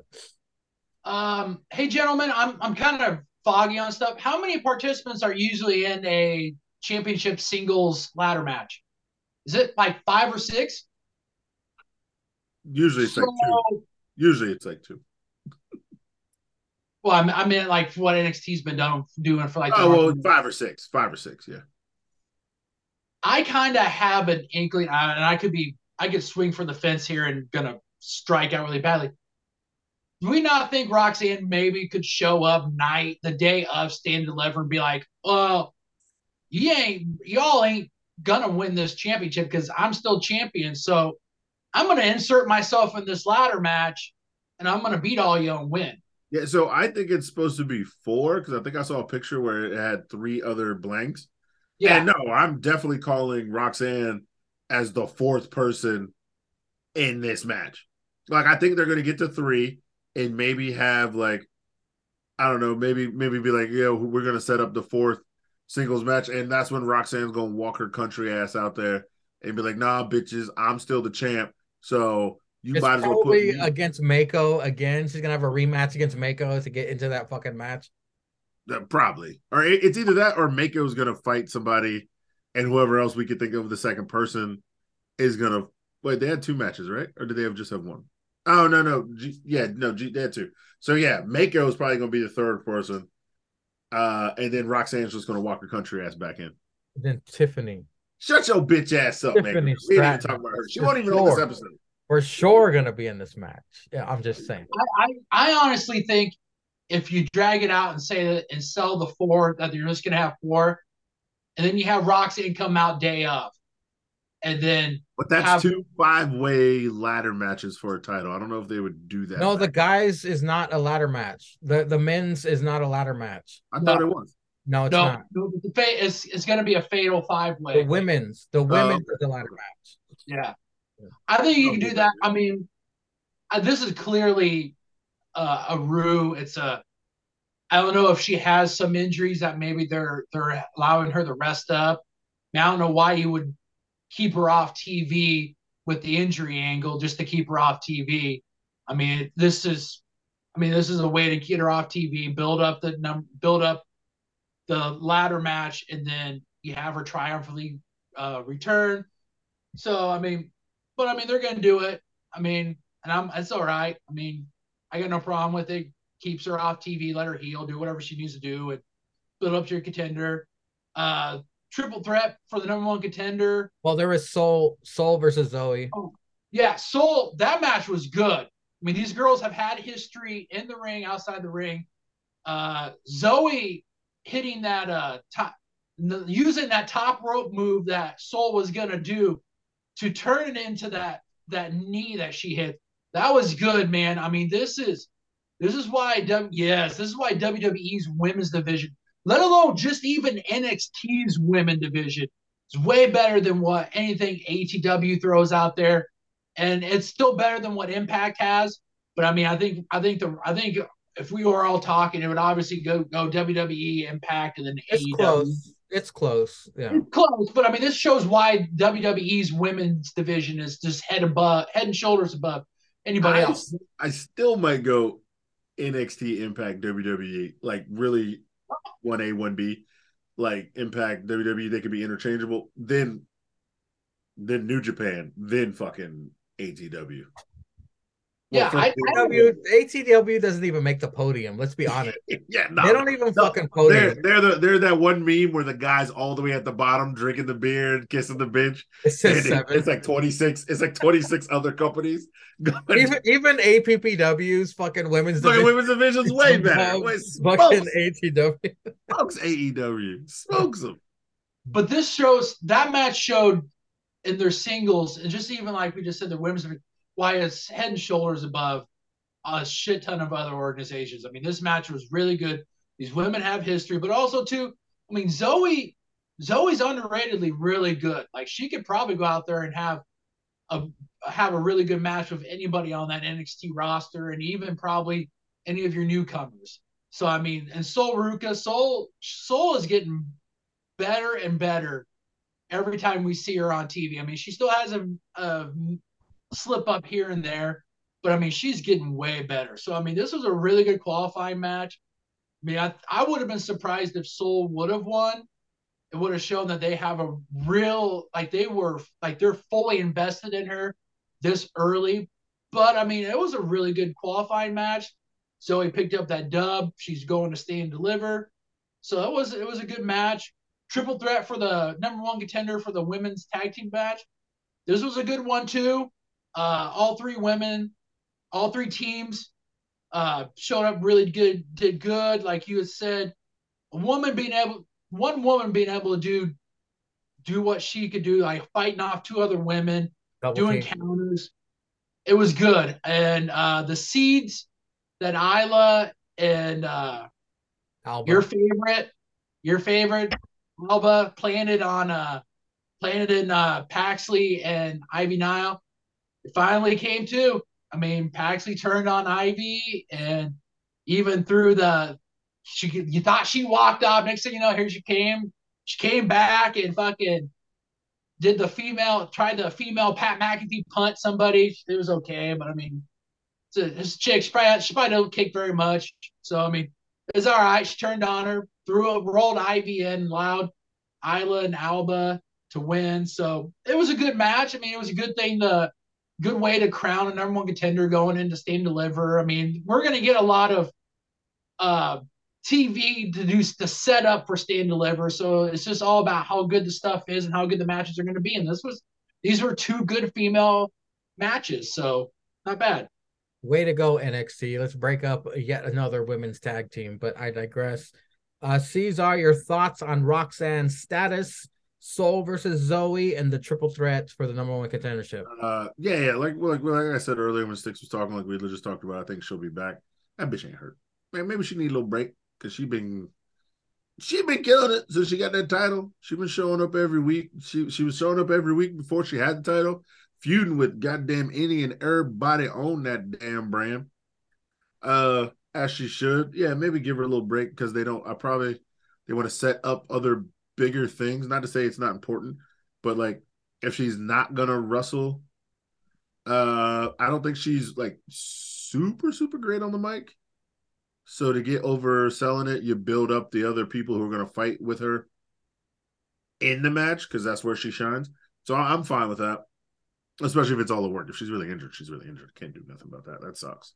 Soul versus Zoe. God damn, these bitches ain't put on a show. You know what? I'm gonna go ahead and do it, boys. God damn it! I didn't bring my wallet. I got some ones, but damn it, If this shit won't free money, I don't know what free money is. These heifers showed out and showed up. You know, they got somebody back there got some faith in old soul Ruka. You know what I'm saying? And I ain't mad at your cross-eyed fuck. You know what I'm saying? May not be Black History Month, but you sure is putting on these half and halves these week. About every half and half had a match this week. I see you. Hey. I see you, cross-eyed fuck. I see you. You know, he put on every half and half. West got him a little something. Kiana got her a little something. Soul got her a little something. And Book was still cooning. You know what I'm saying? It may not be February, but you still representing your bitch. And I feel you. And we're going to talk about one match in particular. But shh, that's a little treat. We're going to save it for y'all later. Yeah. But yeah, these ladies showed out, man. They had a great time. Here we go. Really do appreciate all the love. I knew you would come around. And see the beauty of the Heartbreak Kids booking. You see the big picture now, Cesar. You see it. Thank you. You see the dark picture. You see the black and whites. That's what you see. I don't appreciate your background, but I do appreciate what you said. You don't have to suck it. You blame Sangria on it. You can pet it. You don't have to suck it. Sangria made this. I didn't make this. Sangria made this. Well, I'm going to have a word with that fat piece of shit. Yeah. You all right? That, so don't, like I said, you don't have to suck it. You can pet it. Okay. Yeah, all right. Just saying. Call INS on that cracker. I didn't make this. He's going to have a word with him. He's going to find out Sangria is going to be the guy that introduced Rey Mysterio into the WWE Hall of Fame. Listen, if that bullshit. I bet. But damn, we all know Zoe can go. She's been going before when they put her with EO, it only made sense to give them the tag belts, you know, give her a little tag belt, give her a little something. I wouldn't be mad if Roxanne is injured and can't go. I don't think none of us would be mad if Zoe actually won the chip. I don't know who the last two women are. I mean, if it's the final boss, I mean, goddamn, final boss need that chip. But I digress again. It'd be a great match either way. But this match was awesome. Yeah, the moonsault was clean. She jumped off the top rope, hit her with that. Soul's getting better. Yeah, day by day, match by match. This is what happens when you put people who are super athletic and can pick up the business quick with people who can wrestle. You get development like you have Soul. Yeah, I get it. She's a rookie, but when you put rookies with rookies, there's nobody there to lead. You want them to figure it out. I get it. It's a sink or swim thing. They always sink. But when you put them with talent, it seems like they can always swim. Zoe's the perfect woman to put her with. Yeah. Zoe is the new measuring clit of she's the Serena. She's the Serena Deeb. She is the Serena Deeb of NXT. She is. She's great in the ring. She's great on the mic. Heel or face. I ain't mad at it. Imagine those two facing each other. By the way, what, Serena Deeb and Zoe? That would be pretty good. I'm gonna throw my phone out the fucking window. I ain't even missing a second. Real worlds collide. Oh my god, dude, that match would be so ignorant. I kind of want Zoe now versus like Rhea or Charlotte or somebody like that. Somebody who wrestles in the ring. I really want to kind of see. It's going to happen, I bet you. It's going to happen. Yeah, our old Raquel, NXT Raquel versus Zoe right now would be... Even Natalya, let's be honest. We all know Natalya can go. Natalya can really go. Ooh, that would be some good money right there. That'd be some good money. The triple threat for the number one contendership. Yeah, this is great. I don't like it how they did split up the tag team. But I do like it how they gave Big Ive her shine while wrestling in this match. Now, I'm a firm believer because they did all they can do in NXT, and they're still great. Let's be honest. Kate and Katana need to go up as a tag team to add to the main roster tag team. If they went up and took the titles, ain't nobody going to be mad at that because they still need to build that tag. If they're going to keep those titles on main roster and NXT, which is you all have heard me say it many a time. I think that shit was dumb. I think the women's tag team championship match should float between main roster and NXT because there's way more tag teams in NXT and they're not going to promote them all at once and drain that just to fill main roster, because then they want to have women have singles matches too, and blah, blah, blah, blah. By the way, how Mr. McMahon of it was Cross-Eyed Kid putting Alba and Isla together. What? They're both foreign and they're pale as shit. They like put them together. Put those bitches together. Oh, they hate each other? This is the female version of the bar. Put them together. Which one of them is giving me head? Well, tell the other one to come to my office. Yeah, tell the other one to suck my balls. Pretty much. They need to go up. I feel like they'd be great if they went up. So I get it how they didn't really get the win. And then, yeah, you made Big Ive shine here. A woman down, been wrestling in the ring, and she was still giving them bitches work as she was doing whatever she is. Ivy, another one. She came in earlier than the other ones, but nobody that I've known or seen on the indies, she's been getting it too. Her regular matches, she gets better day by day. She's killing it. She even went down to Books. She went down to Books promotion and put on some shows for Books. And put on some shows for booking them, yeah. Reality of Wrestling. And, and so if you are calling people up, which, they might do, as we all think, like certain people, Indy might be gone, Caden Quintana might be gone. I don't know if they're going to call anybody else up, get a quick call up or something. Shit, Zoe could be gone. Like, let's be real. She's ready for it. You do need more single stars to fill out those roles and people to fight set champion that you have. So if you want to build up Paxley by herself, this is the way to do it. I mean, it sucks that you had to split up the tag team, but if you want to get more heels and faces on your roster, this is something you just got to do. Up next, Tony D and Stax approach Jan, offering protection from Mello. Jan spouts a bunch of nonsense. Tony D then proposes a tag team conquest with Stax. That'll be good. Dragging off to the ring. This fucking crowd sucks. There is no life. They need to take this on the road. No one gave a fuck that Dragunov was out there. The disrespect. JD wants to rid himself of J. Oh wait, Dragunov wants to rid himself of JD once and for all. Q Humongous. You can't quit me. Humongous says. That's some broke back shit, fool. Yeah. Dragunov lives her pain. Dragunov gonna finish JD next week. It'll be a symphony of sadism. A brawl ensues. They fight to the back. To the dangerous parking lot, by the way. Someone gonna die. Somebody gonna get shot in that parking lot one day. Kenzie tells PD they are not going to stand and deliver. PD upset until they figure out they can host instead. Chase U time. Andre tells Duke, Chase U is more than buildings and books. Says Chase U changed Duke for the better. All Teeth Ava comes out there, puts her purge mask on the Chase U cone. Duke is conflicted. Wes was walking to the ring, and the brawl between JD and Dragunov was still going on. Wes runs his mouth and gets pie-faced for it by Humongous. Cesar, what'd you think of Tony D and Stax going for the tag titles? I think this is a great idea. If you want to build Stax, you want to take Tony out of the main event status that you probably want to put him in, or even the mid-card status for that belt. This is a great way to take him out of that and get him into the tag team.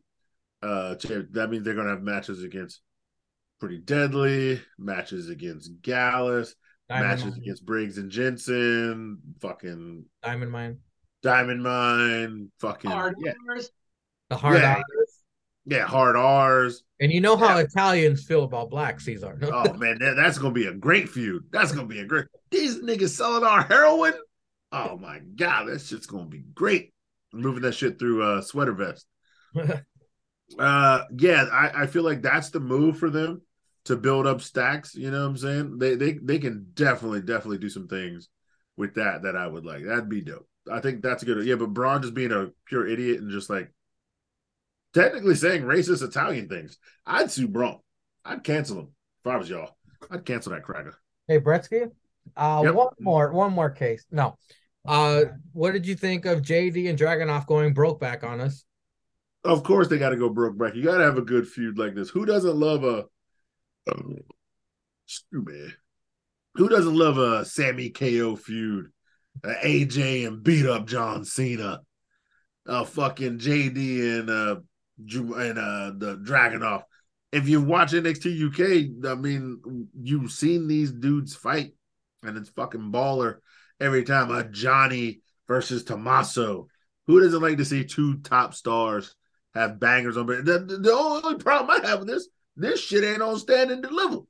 Y'all giving away free money. Free money. They're going to fight next week on Tuesday. Y'all giving away free, but this shit should be, if not... And the sad part is it could get the beer cheese. This should be the opening match of Stand and Deliver. These two crackers in the ring, fighting it out, duking it out, beating the trash out of each other one last time. When you say one last time, that needs to be a pay-per-view match. This should be a standard. I get it. All the titles going to be on the line. That's fine. This should be one of those matches. Like, I guess, well, Johnny and Grayson is taking up that one non-title match. Nah, you should make an exception because of Stand and Deliver. This should be another one. Well, they could be added to the North American fucking match. True, they could be doing. They could do that. And if those guys are in that match, then I am fine with them giving away this free money next week because that means they will be in that North American match and give us much more with everybody else who's going to be in that match. Pretty Deadly hosting Stand and Deliver. Yes, boy. It seems like they have all the wannabe pretty heels hosting because isn't The Miz hosting WrestleMania? Yeah, so they want to have the dapper motherfuckers hosting, the dapper heels, I should say, hosting the event, which is going to be great because they're just going to piss everybody off and say some fuckery, and I ain't never going to be mad at that. So, yeah, I'm fine. Yeah, this is going to be great. Yes, boy. Yeah, they need a check. 6-3-16. Chase you, Andre, telling Duke, this changed you for the better. Here's, if they're going to do what I think they're going to do and have Duke leave Chase U, if they give Tyler Driver a fucking sweater or a cutoff t-shirt, they're going to start getting wins over wins. Oh, my. Or if not, because if Duke is a student, if he makes Tyler Driver a teacher just to piss off Duke to have some infighting, but still, Tyler Driver on Chase U, he going to get them wins. He's going to keep getting them wins. And then that's when you put Duke and Tyler Driver together, and that would be another great tag team to add to NXT. And just have Andre Chase try to be like singles when he has to. He's got to wrestle. But, yeah, you have a combination of Tyler Driver and Andre Chase, Duke Andre Chase, and Duke and Tyler Driver. You hang that shit up. You can hang that shit up. I don't really see Duke joining Schism. That doesn't make any sense. Yeah, they're already 4 deep.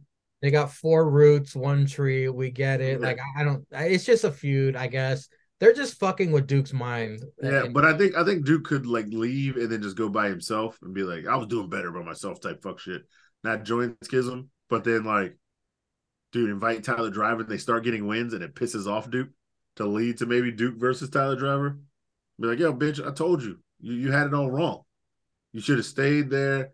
Be calm. I got you. I'm going to teach you the ways. Maybe have, like, a redemption arc with Duke, and then finally he starts getting wins. Because I think Duke and Andre are in the same boat. They're, like, they're so fresh. They're so young. They're kind of green. You got to take all your L's before you start getting wins. But when you put somebody with a talent like Tyler Driver, who's been to the top multiple times, that's where you start to get them their wins with his kind of tutelage. Yeah. Sticks. We got Tony D and Stacks teaming. Your thoughts? Yeah, this is a good idea. This is a good thing to do with them. I totally agree with it. I just thought having Jan Maker fucking rip off every Italian movie and TV show. I just thought that was the worst thing you could do to both these guys. I mean, these guys, Stacks has done everything he can to help the Don win, and now the Don's like, hey, I've noticed you put your body out there. Let's go for them tag titles. Yeah, I mean, it's perfect thing to do because he's not going to be in the North American title picture for a while, so let that get cleared up. And like Cesar said, you get more tag teams, it opens up more opportunities. And hell, you could have these guys win and they could have a nice run. So I'm not mad at it. Dragunov and JD going broke back on us. I wholeheartedly agree with Cesar on this one. This one should not be on regular TV. You know what? Since they're going to be, I'm assuming they're going to be in the same arena as WrestleMania. We got a fucking Hell in a Cell match at WrestleMania, so why not just... They're usually up the street. Oh, are they? It's different events because, remember, they go on at like 2, but then WrestleMania starts at like... WrestleMania tickets or entryway starts at like 6, so they're usually done by 4:30 so people can get across the street. It was in 2 different arenas last time. One was a basketball arena, and then one was like a huger, bigger arena. Okay. See, I killed my idea then. I was just going to say, fuck, you had Hell in a Cell hanging up there, so fuck, just throw these guys in there. I mean, that's – I don't know if it could confine them, but I mean, if you're going to do it one last time, like Cesar said, it isn't anything you have on TV. This is something that you put on a premium live event. And like he said, have it start the show off. I mean, you're going to be on Peacock. You don't need to have a 2-hour pre-show. Let this thing go. Let it simmer. Let these guys go. I mean, both these guys can go. They've put on bangers over at NXT UK. Give these guys the platform on the Peacock. And show everybody what they're going to look forward to when they finally call these guys up. Because, I mean, these guys are going to tear each other apart in NXT. Then when they get called up, they're going to put on some bangers on the main roster. And probably, to tell you the truth, once sometime, hell, they might even main event a night of WrestleMania. And that would be fucking fantastic, having those guys fight for the Undisputed Universal Championship, or even if they split them up, have them wrestle for one of those. But this isn't anything you put on just regular TV. You need to have it on Stand and Deliver. You need to have it open up Stand and Deliver, like Cesar said. Stand and Deliver. First match. Humongous Dome versus Dragunov. Fight pit match. They will murder each other. Fight pit with those two crackers? Yep. Why did they bury like that shit? Girl. They need to run that shit back. They need to run that shit back. Styx, yes, boys, are going to host Stand and Deliver. This is perfect for them, because if you don't have anything for them to do right now in the ring, these guys are going to bring the comic relief throughout the whole show. These guys can go in the ring, but they are superb on the mic, backstage, doing anything outside the ring. So this is another way to showcase these guys. And to keep them on TV and to keep them fresh in your minds for that when you do either call them up or decide to have them maybe go on another run to try to get back to the tag team titles, it keeps them fresh in your mind. So I actually think it's going to be really great for these guys and for the show. Up next, Chase. I think we need to have a bonus caveat is how many outfit changes Pretty Deadly will have throughout the pay-per-view. It depends on how many official matches there are going to be. Yeah. I say when we find out the whole card, we try to – I say as an extra caveat, how many outfit changes Pretty Deadly will have throughout the night. By the way, they should treat this like the Oscars and have – yeah, that's what I'm saying. An opening segment and shit. Yeah, like they're going to have an opening segment, like a midway segment. Like they'll probably have maybe 4 segments. I'm thinking off the top of my head. Depending on how many matches are in there and if they're going to have promos, that actually could happen.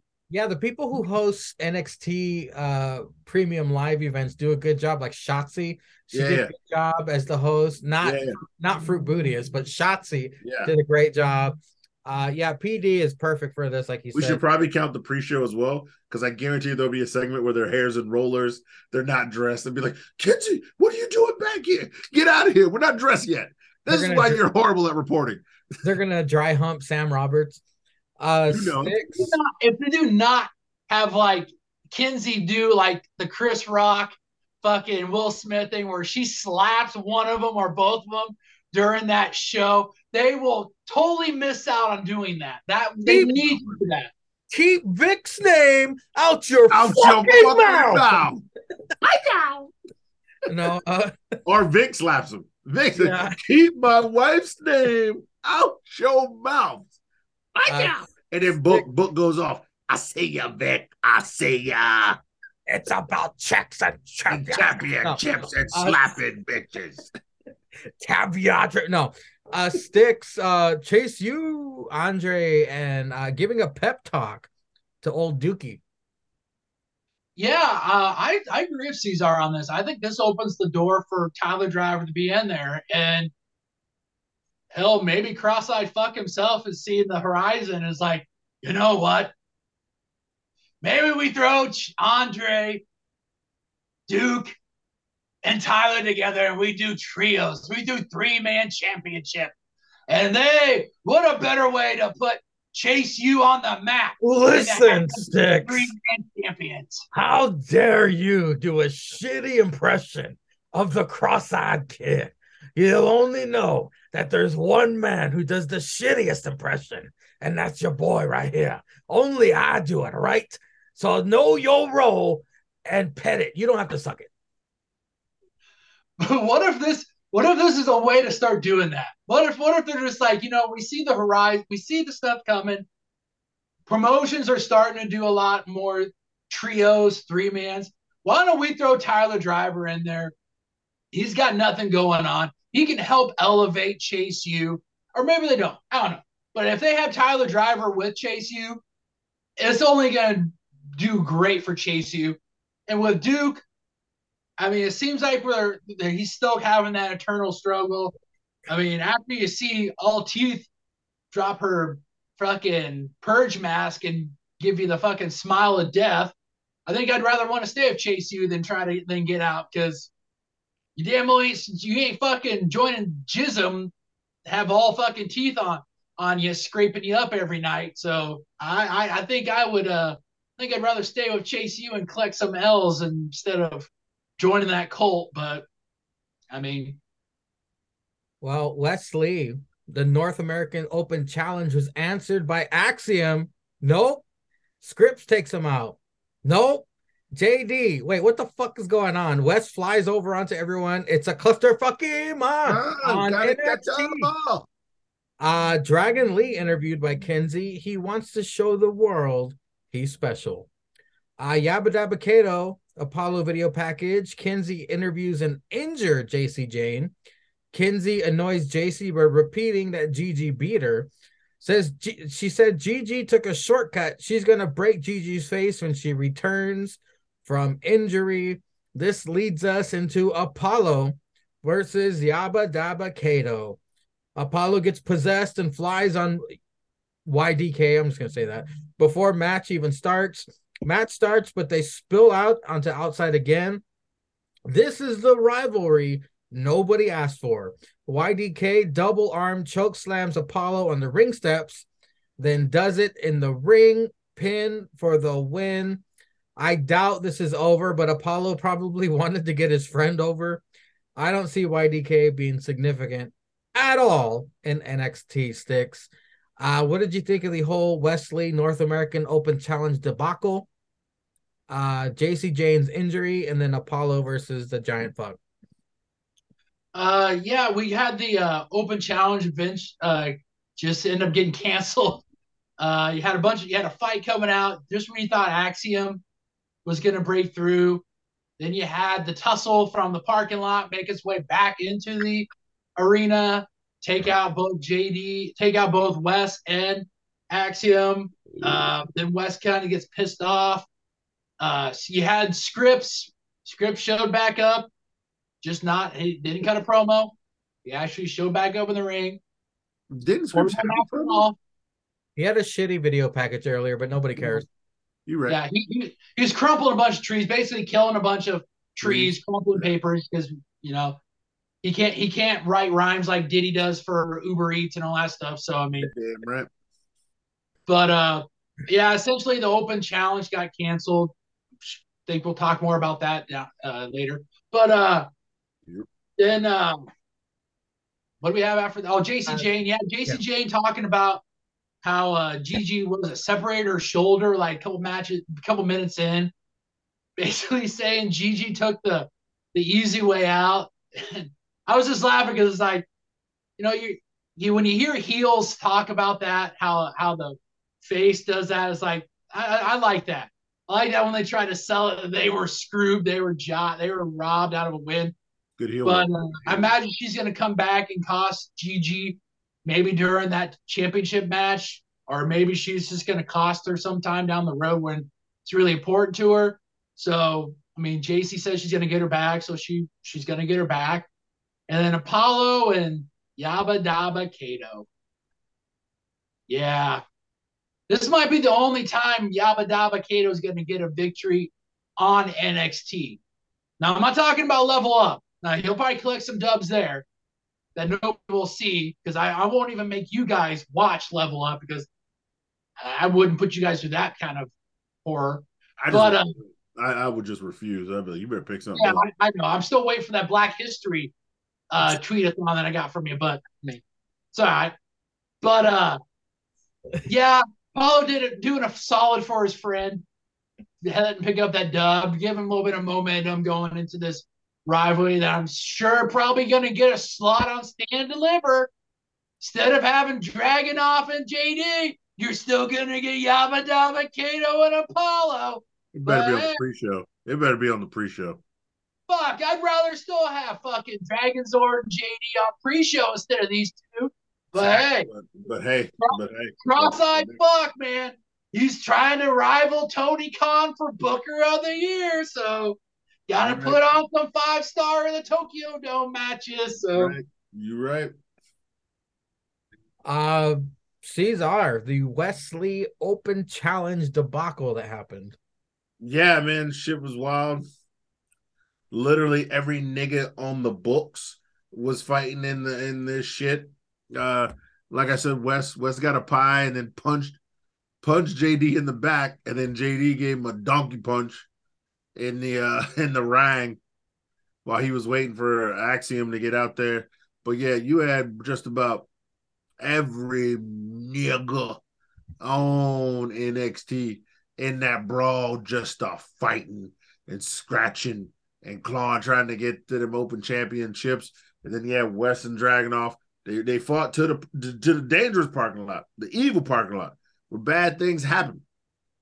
You know what I'm saying? Where people's careers be damn near ended on the line in this damn lot. And then you fuck around, come back, they back in the ring, they fighting. Shit, if one of them was in their draws, in their wrestling draws, they could have fought for the North American Championship.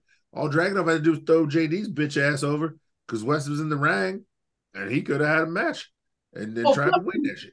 We saw Christian wrestle in a sleeveless turtleneck. Fuck, that's what I'm saying. Dragunov had to cut those, rip those sleeves off. He would have had a North American Championship opportunity. Rip them sleeves off and get to fighting. Win the kick that motherfucker with them church shoes. I seen The Rock slide in a $500 shirt, some slacks, and some church suit, and hit a perfect people elbow on the British Bulldog in the middle of that damn ring one time. Just start fighting in street clothes, man. Shit's real out here. You want to get that win.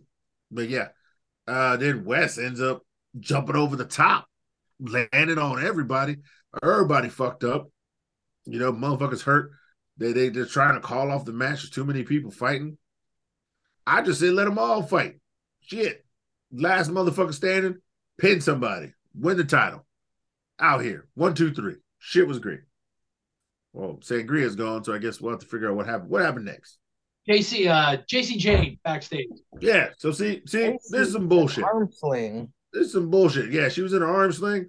So that means I was going to be right on predictions, and JC was going to win, but she accidentally got her dumbass arm ball fucked up, so they had to give the win to Gigi. See, this is what I'm saying the whole time. This is what I'm saying.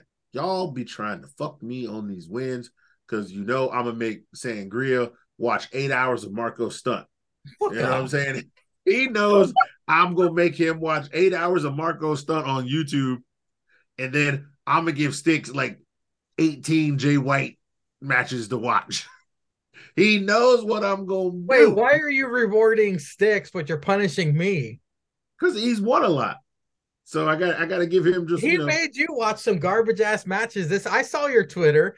He made you watch some garbage-ass matches for some. Yeah, but I was drunk. He knows I'm going to get drunk to watch that bullshit. Everybody knows you're drunk. When you got to create magic, I know two things. One, Cesar's going to be sauced. and you give them some garbage. You throw it all together, and guess what you get? Magic. You can't say half. I don't think they don't know it. That last match. Magic. You get sticks. You get crack of sticks magic. I didn't even watch that. I don't even remember that last match. I know it was Vincent something for something. I don't even know what I tweeted. I might actually go back and watch that shit. I was like, whoa, shit, we in the do-rag Vince era. No, do-rag Vince is awesome. Do-rag Vince, I was actually excited for that. Oh, Vince versus Bret. Man, Bret Hart. I was hammered watching that bullshit. I was probably actually more mad than actually drunk than watching that bullshit. I would have loved to have tweeted about a Finlay versus Lashley match because those were fucking bangers. Lashley and Finlay had the greatest chemistry together. I really right. You are right. You are those right. Those were Lashley's first feuds, and they were incredible. Yeah. But see, Mangria, unlike me, when you're angry and having to watch matches, that's when you're the most funniest tweeting about matches. Sorry. That's when you're the most funniest. When you're angry, you're the most funniest. You would have been mad the whole time, cursing me out the whole time, and I know that shit would have been entertaining for that. When you're angry, you're really funny. When I'm drunk, that's when I say stupid shit. See? Yeah, exactly. Well, moving on, we got Apollo versus Yabba Dabba Kato. No one really cares, but did you... It's Apollo versus Yabba Dabba Kato, but we all know one person who cares. That guy cares. You know why he cares? You know why? Because it was some nigga. Nigga. Yeah, you got some big light-skinned nigga. So he a super nigga, but he ain't a super nigga from the field because you had that dark, that 30 weight, that 40 weight, that 12, 15 dark ass nigga. Apollo! So now we're getting into oil. Yeah, coming out to the ring. Yeah, it was house nigga versus slave nigga in that ring tonight. And the house always wins like Vegas, bitch. That light-skinned nigga was trying to take it to Apollo, and Apollo was calling on the power of the fields. He was calling the power of the cotton.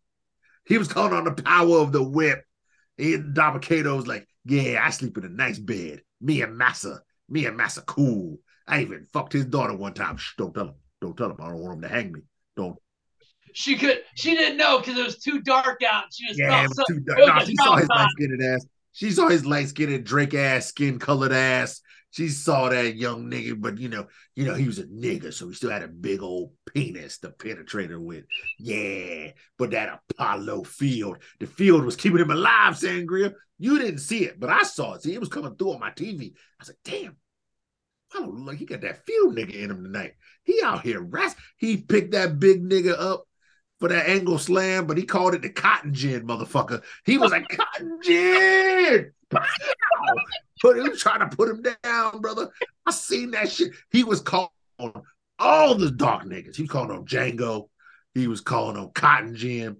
You know what I'm saying? He was doing work, trying to whoop, and I'm going to say this like racists would say, like, oh, wait, he was trying to whoop monkey ass ain't never been whooped before because he was wrestling that house nigga. He was trying to do it all for us darkies, all of us darkies, the niggas who don't need suntan lotion when we go to the beach because we ain't never been burnt before. We don't ever been, the sun ain't no threat to me, Mangria. You see how dark I is?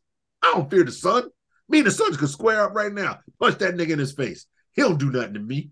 I ain't never been burnt.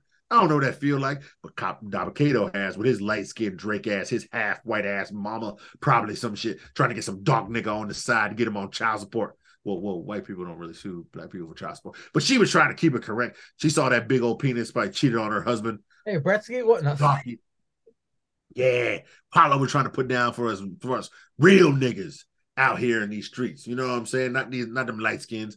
And I know how much he missed old February with them niggas on niggas. So he had to have it run back. One more time for the streets. One more time for the fields. One more time for it all.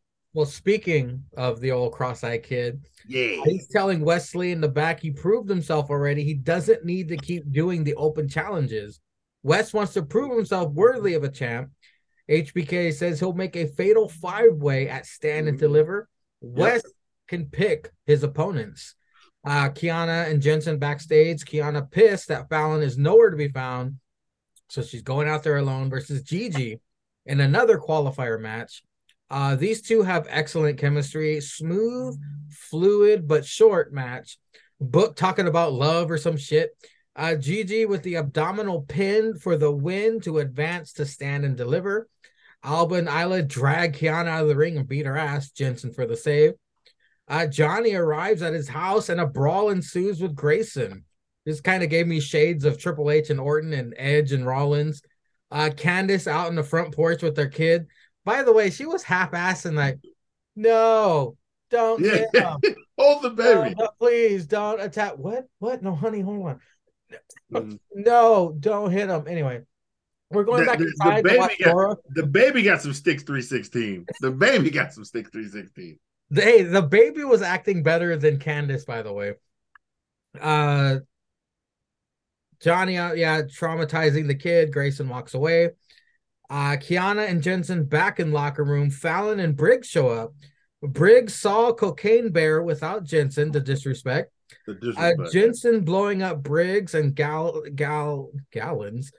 Fallon's phone because of Alba and Isla are the new #1 contenders, and they will meet at Stand and Deliver Cesar. Wesley gets to pick his opponents and a fatal five-way at Stand and Deliver. You know this is going to be the match of the night. Well, yeah. We don't know the whole card yet, but this I'm thinking about the main event, but yeah, you know. No, because it's got Braun in it, so let's be real. But Melo don't miss, baby. Yeah, Melo don't miss, and if he wins, it's not getting my beer juice because this West match could probably still be better. That's true. Could probably still be better. But, yeah, we had West and the cross-eyed fuck in the hallway. Now, see, I don't know if y'all had subtitles on because they were speaking English, but they weren't speaking English. Okay. So this is what really how that conversation went. So, yeah, cross-eyed kid was – y'all probably heard, Wes, you can't keep doing this to us, man. You can't keep doing it to us. Like, I believe you. You're a champion. You don't have to prove yourself. Really what he was saying is, hey, man, you can't keep having all my niggas trying to fight in one match, possibly injuring themselves. Then I can't have my favorite nigga-on-nigga matches every week because I love to see two darkies fight in the middle of the ring, Django style with no shirts, sweaty. Maybe one of them dies or something. Wait a minute. What subtitles did you have on, Cesar? Well, it says CC, but it's cracker captions instead of closed captions. That's what I had on, you stupid bitch. Now let me finish telling my story. Damn it! That's another fucking title, you asshole. Let me finish telling my story, you son of a bitch. And then Wes was like, "Man, I don't give a fuck." Wes was right. He's like, "I'm trying to prove myself." And he's like, "Baby, this is NXT. You can fight all the niggas you want. I got you. I'm the cross-eyed fuck. All right, you want to fight Fruit Bootius? I got you. You want to fight Odyssey nigga? I got you. You want to fight the hard R's one week and next week? I got you. You want to fight that soft ass cracker Scripps? I don't even want to put that shit on my TV. That's like Level Up. But if you want it, Wes, I got you. But I just need you to make these niggas fight week after week.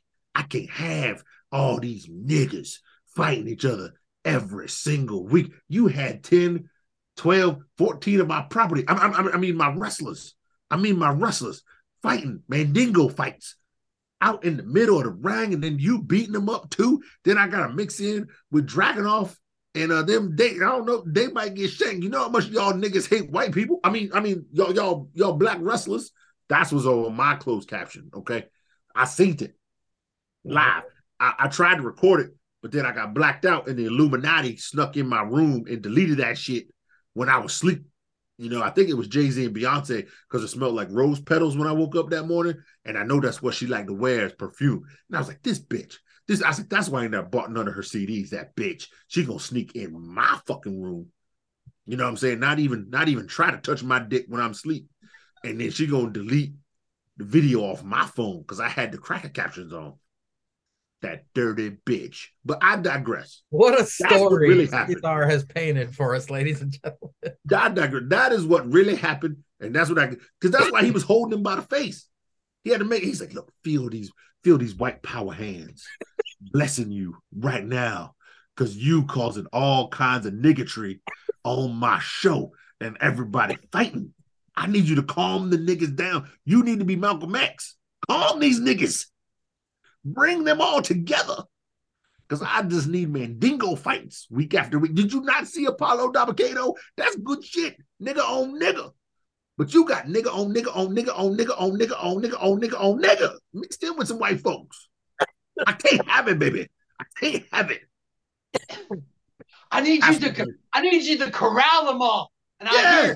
I hear the best way to start a speech anytime you talk to them and say, boys, I have a dream. That's what I'm saying. And then Willie Cross, that kid, slipped him the black card and said, you got to get him on the back and say, I have a dream that fat niggas, skinny niggas, light-skinned niggas, dark-skinned niggas, we can all go to Popeyes after the show and Waffle House, and I'm going to buy y'all dinner so y'all niggas stop fighting week after week and we can get back to Mandingo fights. Like Django and Cotton Candy. And then it'd be beautiful. And it's all on me with this black card. And yeah, the cracker ass cross-eyed fuck got a black card. Because he swiped that shit every night. That racist fuck. That's why ain't no white card. It's a black card. Because y'all still using niggas to this day. I'm just saying. We've met the N-word quota of the episode. There is no quota. You think there's a quota? There is no quota. Kiana James versus Gigi. It was a qualifying match. What did you think of this? Also a good match. But I don't know if y'all know. This is like the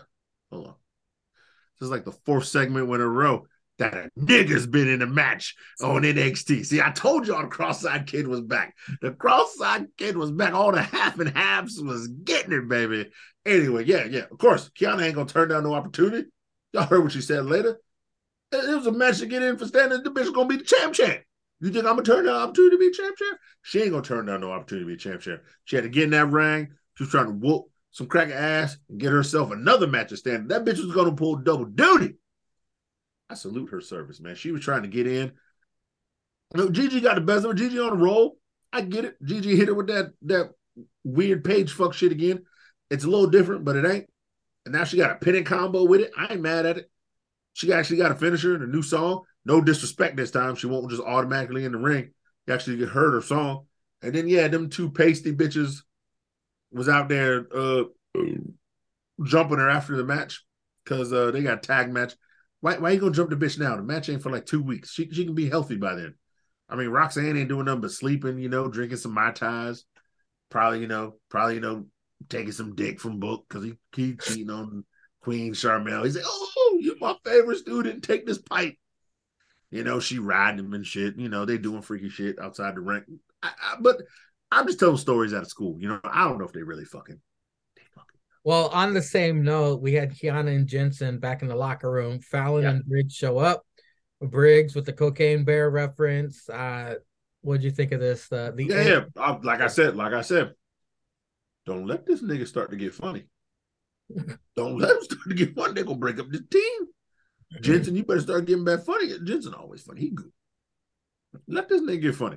Fallon talking about her phone on vibrate and shit. Why your phone on vibrate if you're breaking in at night? Who cares, bitch? Ain't nobody there but the cleaning lady. And she let you in. You sneaking through this bitch's shit. You ain't finding nothing. Yeah, now you got your monkey ass jump. She got her monkey ass jumped outside. But them two pasty bitches. They have your phone on, man. You got to be ready for them fighting them streets. You got them titles. So, Jensen, Briggs and Jensen, they doing their thing. Jensen trying to do it. He's trying to get some cheeks.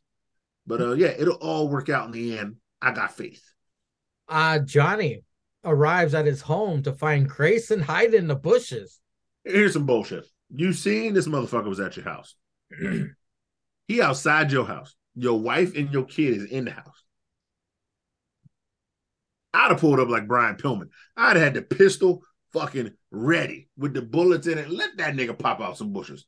I'm going to pop this 9 off. Self-defense. Self-defense. I'm a white man in Florida. Self-defense. Some goddamn Australian on a passport and not even a real visa. Yeah, I shot his ass.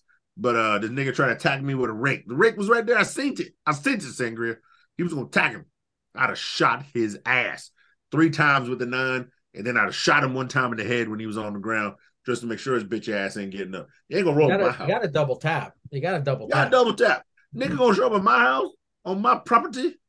I got my wife and my baby inside, and she fake acting and shit. I don't know. Indy could be in there, too. That's my stepdaughter. She could be in the shower, washing her ass or something, naked. You know, this nigga just going to pull up on me. Going to pull up with this shit. He going to pull up on this 9. That's what he going to pull up on. Lucky I ain't had a 4-5 in the car. You know what I'm saying? I was rolling like Sonya Deville. I got a 9 in the whip. You know what I'm saying? Ready to go. Nigga might try to kidnap me. He might have zip ties in his pocket. Kidnap me. That's what happens to wrestlers. Okay? You get kidnapped. Niggas show up at your house, kidnapped. Blasting his ass. Full force blasting his ass. And telling the police I shot him twice. I mean, he white in America. He gonna get away with it. I couldn't have shot Grayson Waller. They'd have shot my ass 85 times before I even got a word out. You know what I'm saying? They'd have been like, oh, nigga with a gun. They'd have brought the AKs out. You know what I'm saying? They'd have nuked my ass. That shit would have been a damn Hiroshima. Okay, Biden would hit the button. Cesar's like, it's a duck hunt gun. It's a duck hunt gun. Nah, Biden would have hit the button. My ass would have been nuked. But Johnny, he a white man in Florida. You can shoot niggas and get away with it. Self-defense. I don't know that nigga. He on my property. It said no trespassing. I'm in a gated community. How that nigga get through the gate? Who gave him the code? I ain't give him the code. Shot his ass. He on my property. Police would have been like, sprinkle some crack on him. Call this shit a case. Yeah. Easy. Police would have been like, say he's picking up your garbage. He's doing your landscaping. Yeah. He's doing my landscape at 9:00 at night? Hell no. Shot his ass. Shot his ass. The cross-eyed kid gives Wesley a fatal 5-way match that he gets to pick his opponents for at Stand and Deliver. What'd you think of that? Yeah, cross-eyed kid giving Wesley his reparations in March. That's awesome job. Letting him pick his five opponents. Good job. He gonna pick all white people too. I know it with his bitch ass. You better pick some niggas. Dijak, Stack. No. Yeah. But yeah, just showing that he's got compassion. Otherwise, Cesar said what really happened, and I believe Cesar. So I guess I need to pay for the extra Kraka capture. Yeah. Y'all gotta pay. I get him free. Kiana versus Gigi Sticks. Yeah, this was a good quick match. With the time that they allotted them, I mean, both looked good. Both had good chemistry, and Gigi got that win. Obviously, they're going to have her win because I don't think Kiana's ready yet to be able to pull double duty on a premium live event card. So then she got jumped by the #1 contenders. I mean, they're already trying to get her injured, lay that groundwork so that way they can win the titles at Stand Deliver. Of course, Jensen, whichever one's going to show up, you got to go there, defend the honor of his woman, go scare those 2 other witches off, send them back to go to their castle to go work on their cauldron and their spells. I mean, he's going to let them chase them off. So the backstage aftermath with Kiana, Jensen, Briggs, and Fallon. I agree with Cesar on this, man.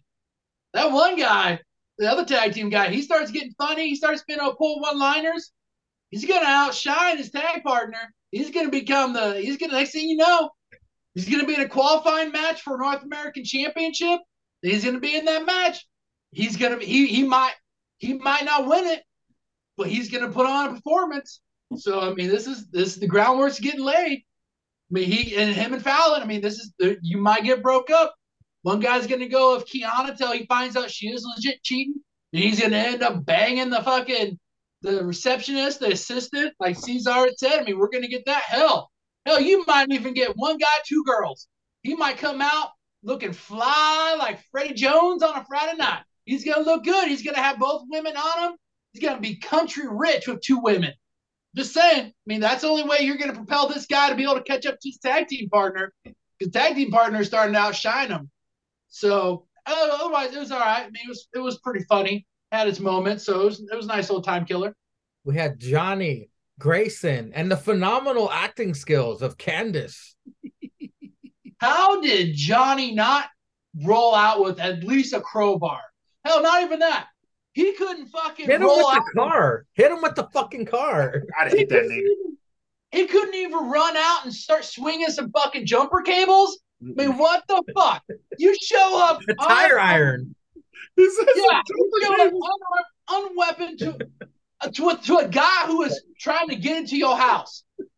I mean, for fuck's sakes, what are we doing here, Johnny? I know you Johnny Wrestling, but you need to be Johnny self-defend my house and my wife and my kid. What you need to be. It's what you need to be, Johnny. And then you got your ass whooped in front of your weak-ass acting wife and your fucking year-and-a-half-old kid. The kid did better acting jobs than both of you. That kid's gonna, not only is he whooping your ass in acting, give him a couple more years, probably gonna start whooping your ass in the ring. And he ain't gonna be fucking, he'll just still be on the tee. He'll still be whooping your ass with more time with your wife. He'll still be on the tee. I'd have been out there like Johnny Gangbang and shot his ass. I'm trying to tell you. Smacking bitches with his diaper and shit. I'm saying. Well, the closing segment of NXT was Trick and Mello out to the ring. Jan. Nah, say it, man, Greg. Get the microphone. Get the microphone. Well, you're going to let me go over this first? And nah, fuck that. I'm going to tell it. Get the microphone. Yeah, all right, here we go. Get the microphone. And now it's time for the Hail Caesar tangent of the week. Yeah. So what happened was, Trick and Mello gang and fucking Yon Maker came out to the ring to have a contract. They said some words, pretty deadly, come out, bullshit. Here's all you need to know. This nigga Trick came out in a full leather-ass suit. This nigga had leather pants, a leather shirt, a leather tie, and a tan overcoat Matrix Neo coat. Nigga, you live in Florida where the average heat index is 103, and your black ass decides around with 18 pounds of braids on your hair. What are you trying to sweat weight for a tournament, nigga? Huh? You should have just got 8 plastic trash bags and walked that shit. A whole leather suit? Nigga, a leather suit? 18 cows had to die so your 6'6" tall cracker having ass could walk out in a leather suit you ain't never wearing it. First of all, this nigga Mello, what do you walk out? Jacket and no shirt. So what do you expect Trick to wear? No goddamn shirt. Niggas don't never wear shirts unless it's t-shirts from WWEshop.com. You fucking slaves for Vince. You never wear t-shirts unless it's WWEshop.com with your goddamn names on. And you gonna wear some leather, nigga? Some leather, nigga? You gonna sweat that shit out and stretch that shit? This kind of niggatry should be saved for February. But no, you want to do this kind of fuckery halfway through March, huh? I'd have let this shit go if it's February, because I'd be like, hey, nigga, do your thing. It's your month. You can wear whatever you want to wear, but you want to come out like some washed up Russell Westbrook having ass shit with a full leather suit. I wouldn't be surprised if your bitch ass ain't had no drawers on because you were sweating too much and your dick got shriveled because it was probably 118 degrees and you didn't even say any words. How a nigga in a full leather suit not going to get to cut no promo? You ain't even get to say, Trigger Metal Gang, we out here. Y'all don't want it with us. You know, we doing it. Nigga, a full leather suit with a fucking trench coat on. I think that shit was probably made of like probably made from some other part of the cow. It was probably a cow skin, tan hide fucking suit. How, nigga? Who the fuck bought that? That what you bought with your first big check? Huh? Got your first big check from the cross-eyed kid? Huh? Cross-eyed kid was like, here you go, Trick. You fought Dragon off. You had a good-ass match with my boy. Here's some money and a little extra on the side. Here. Take the nigga, the black card and buy yourself a nice suit. And you was like, I'm a strut down Dade County. Find myself. Is that an all black leather suit? You want to tell, you know what you did? You made yourself a walking meme.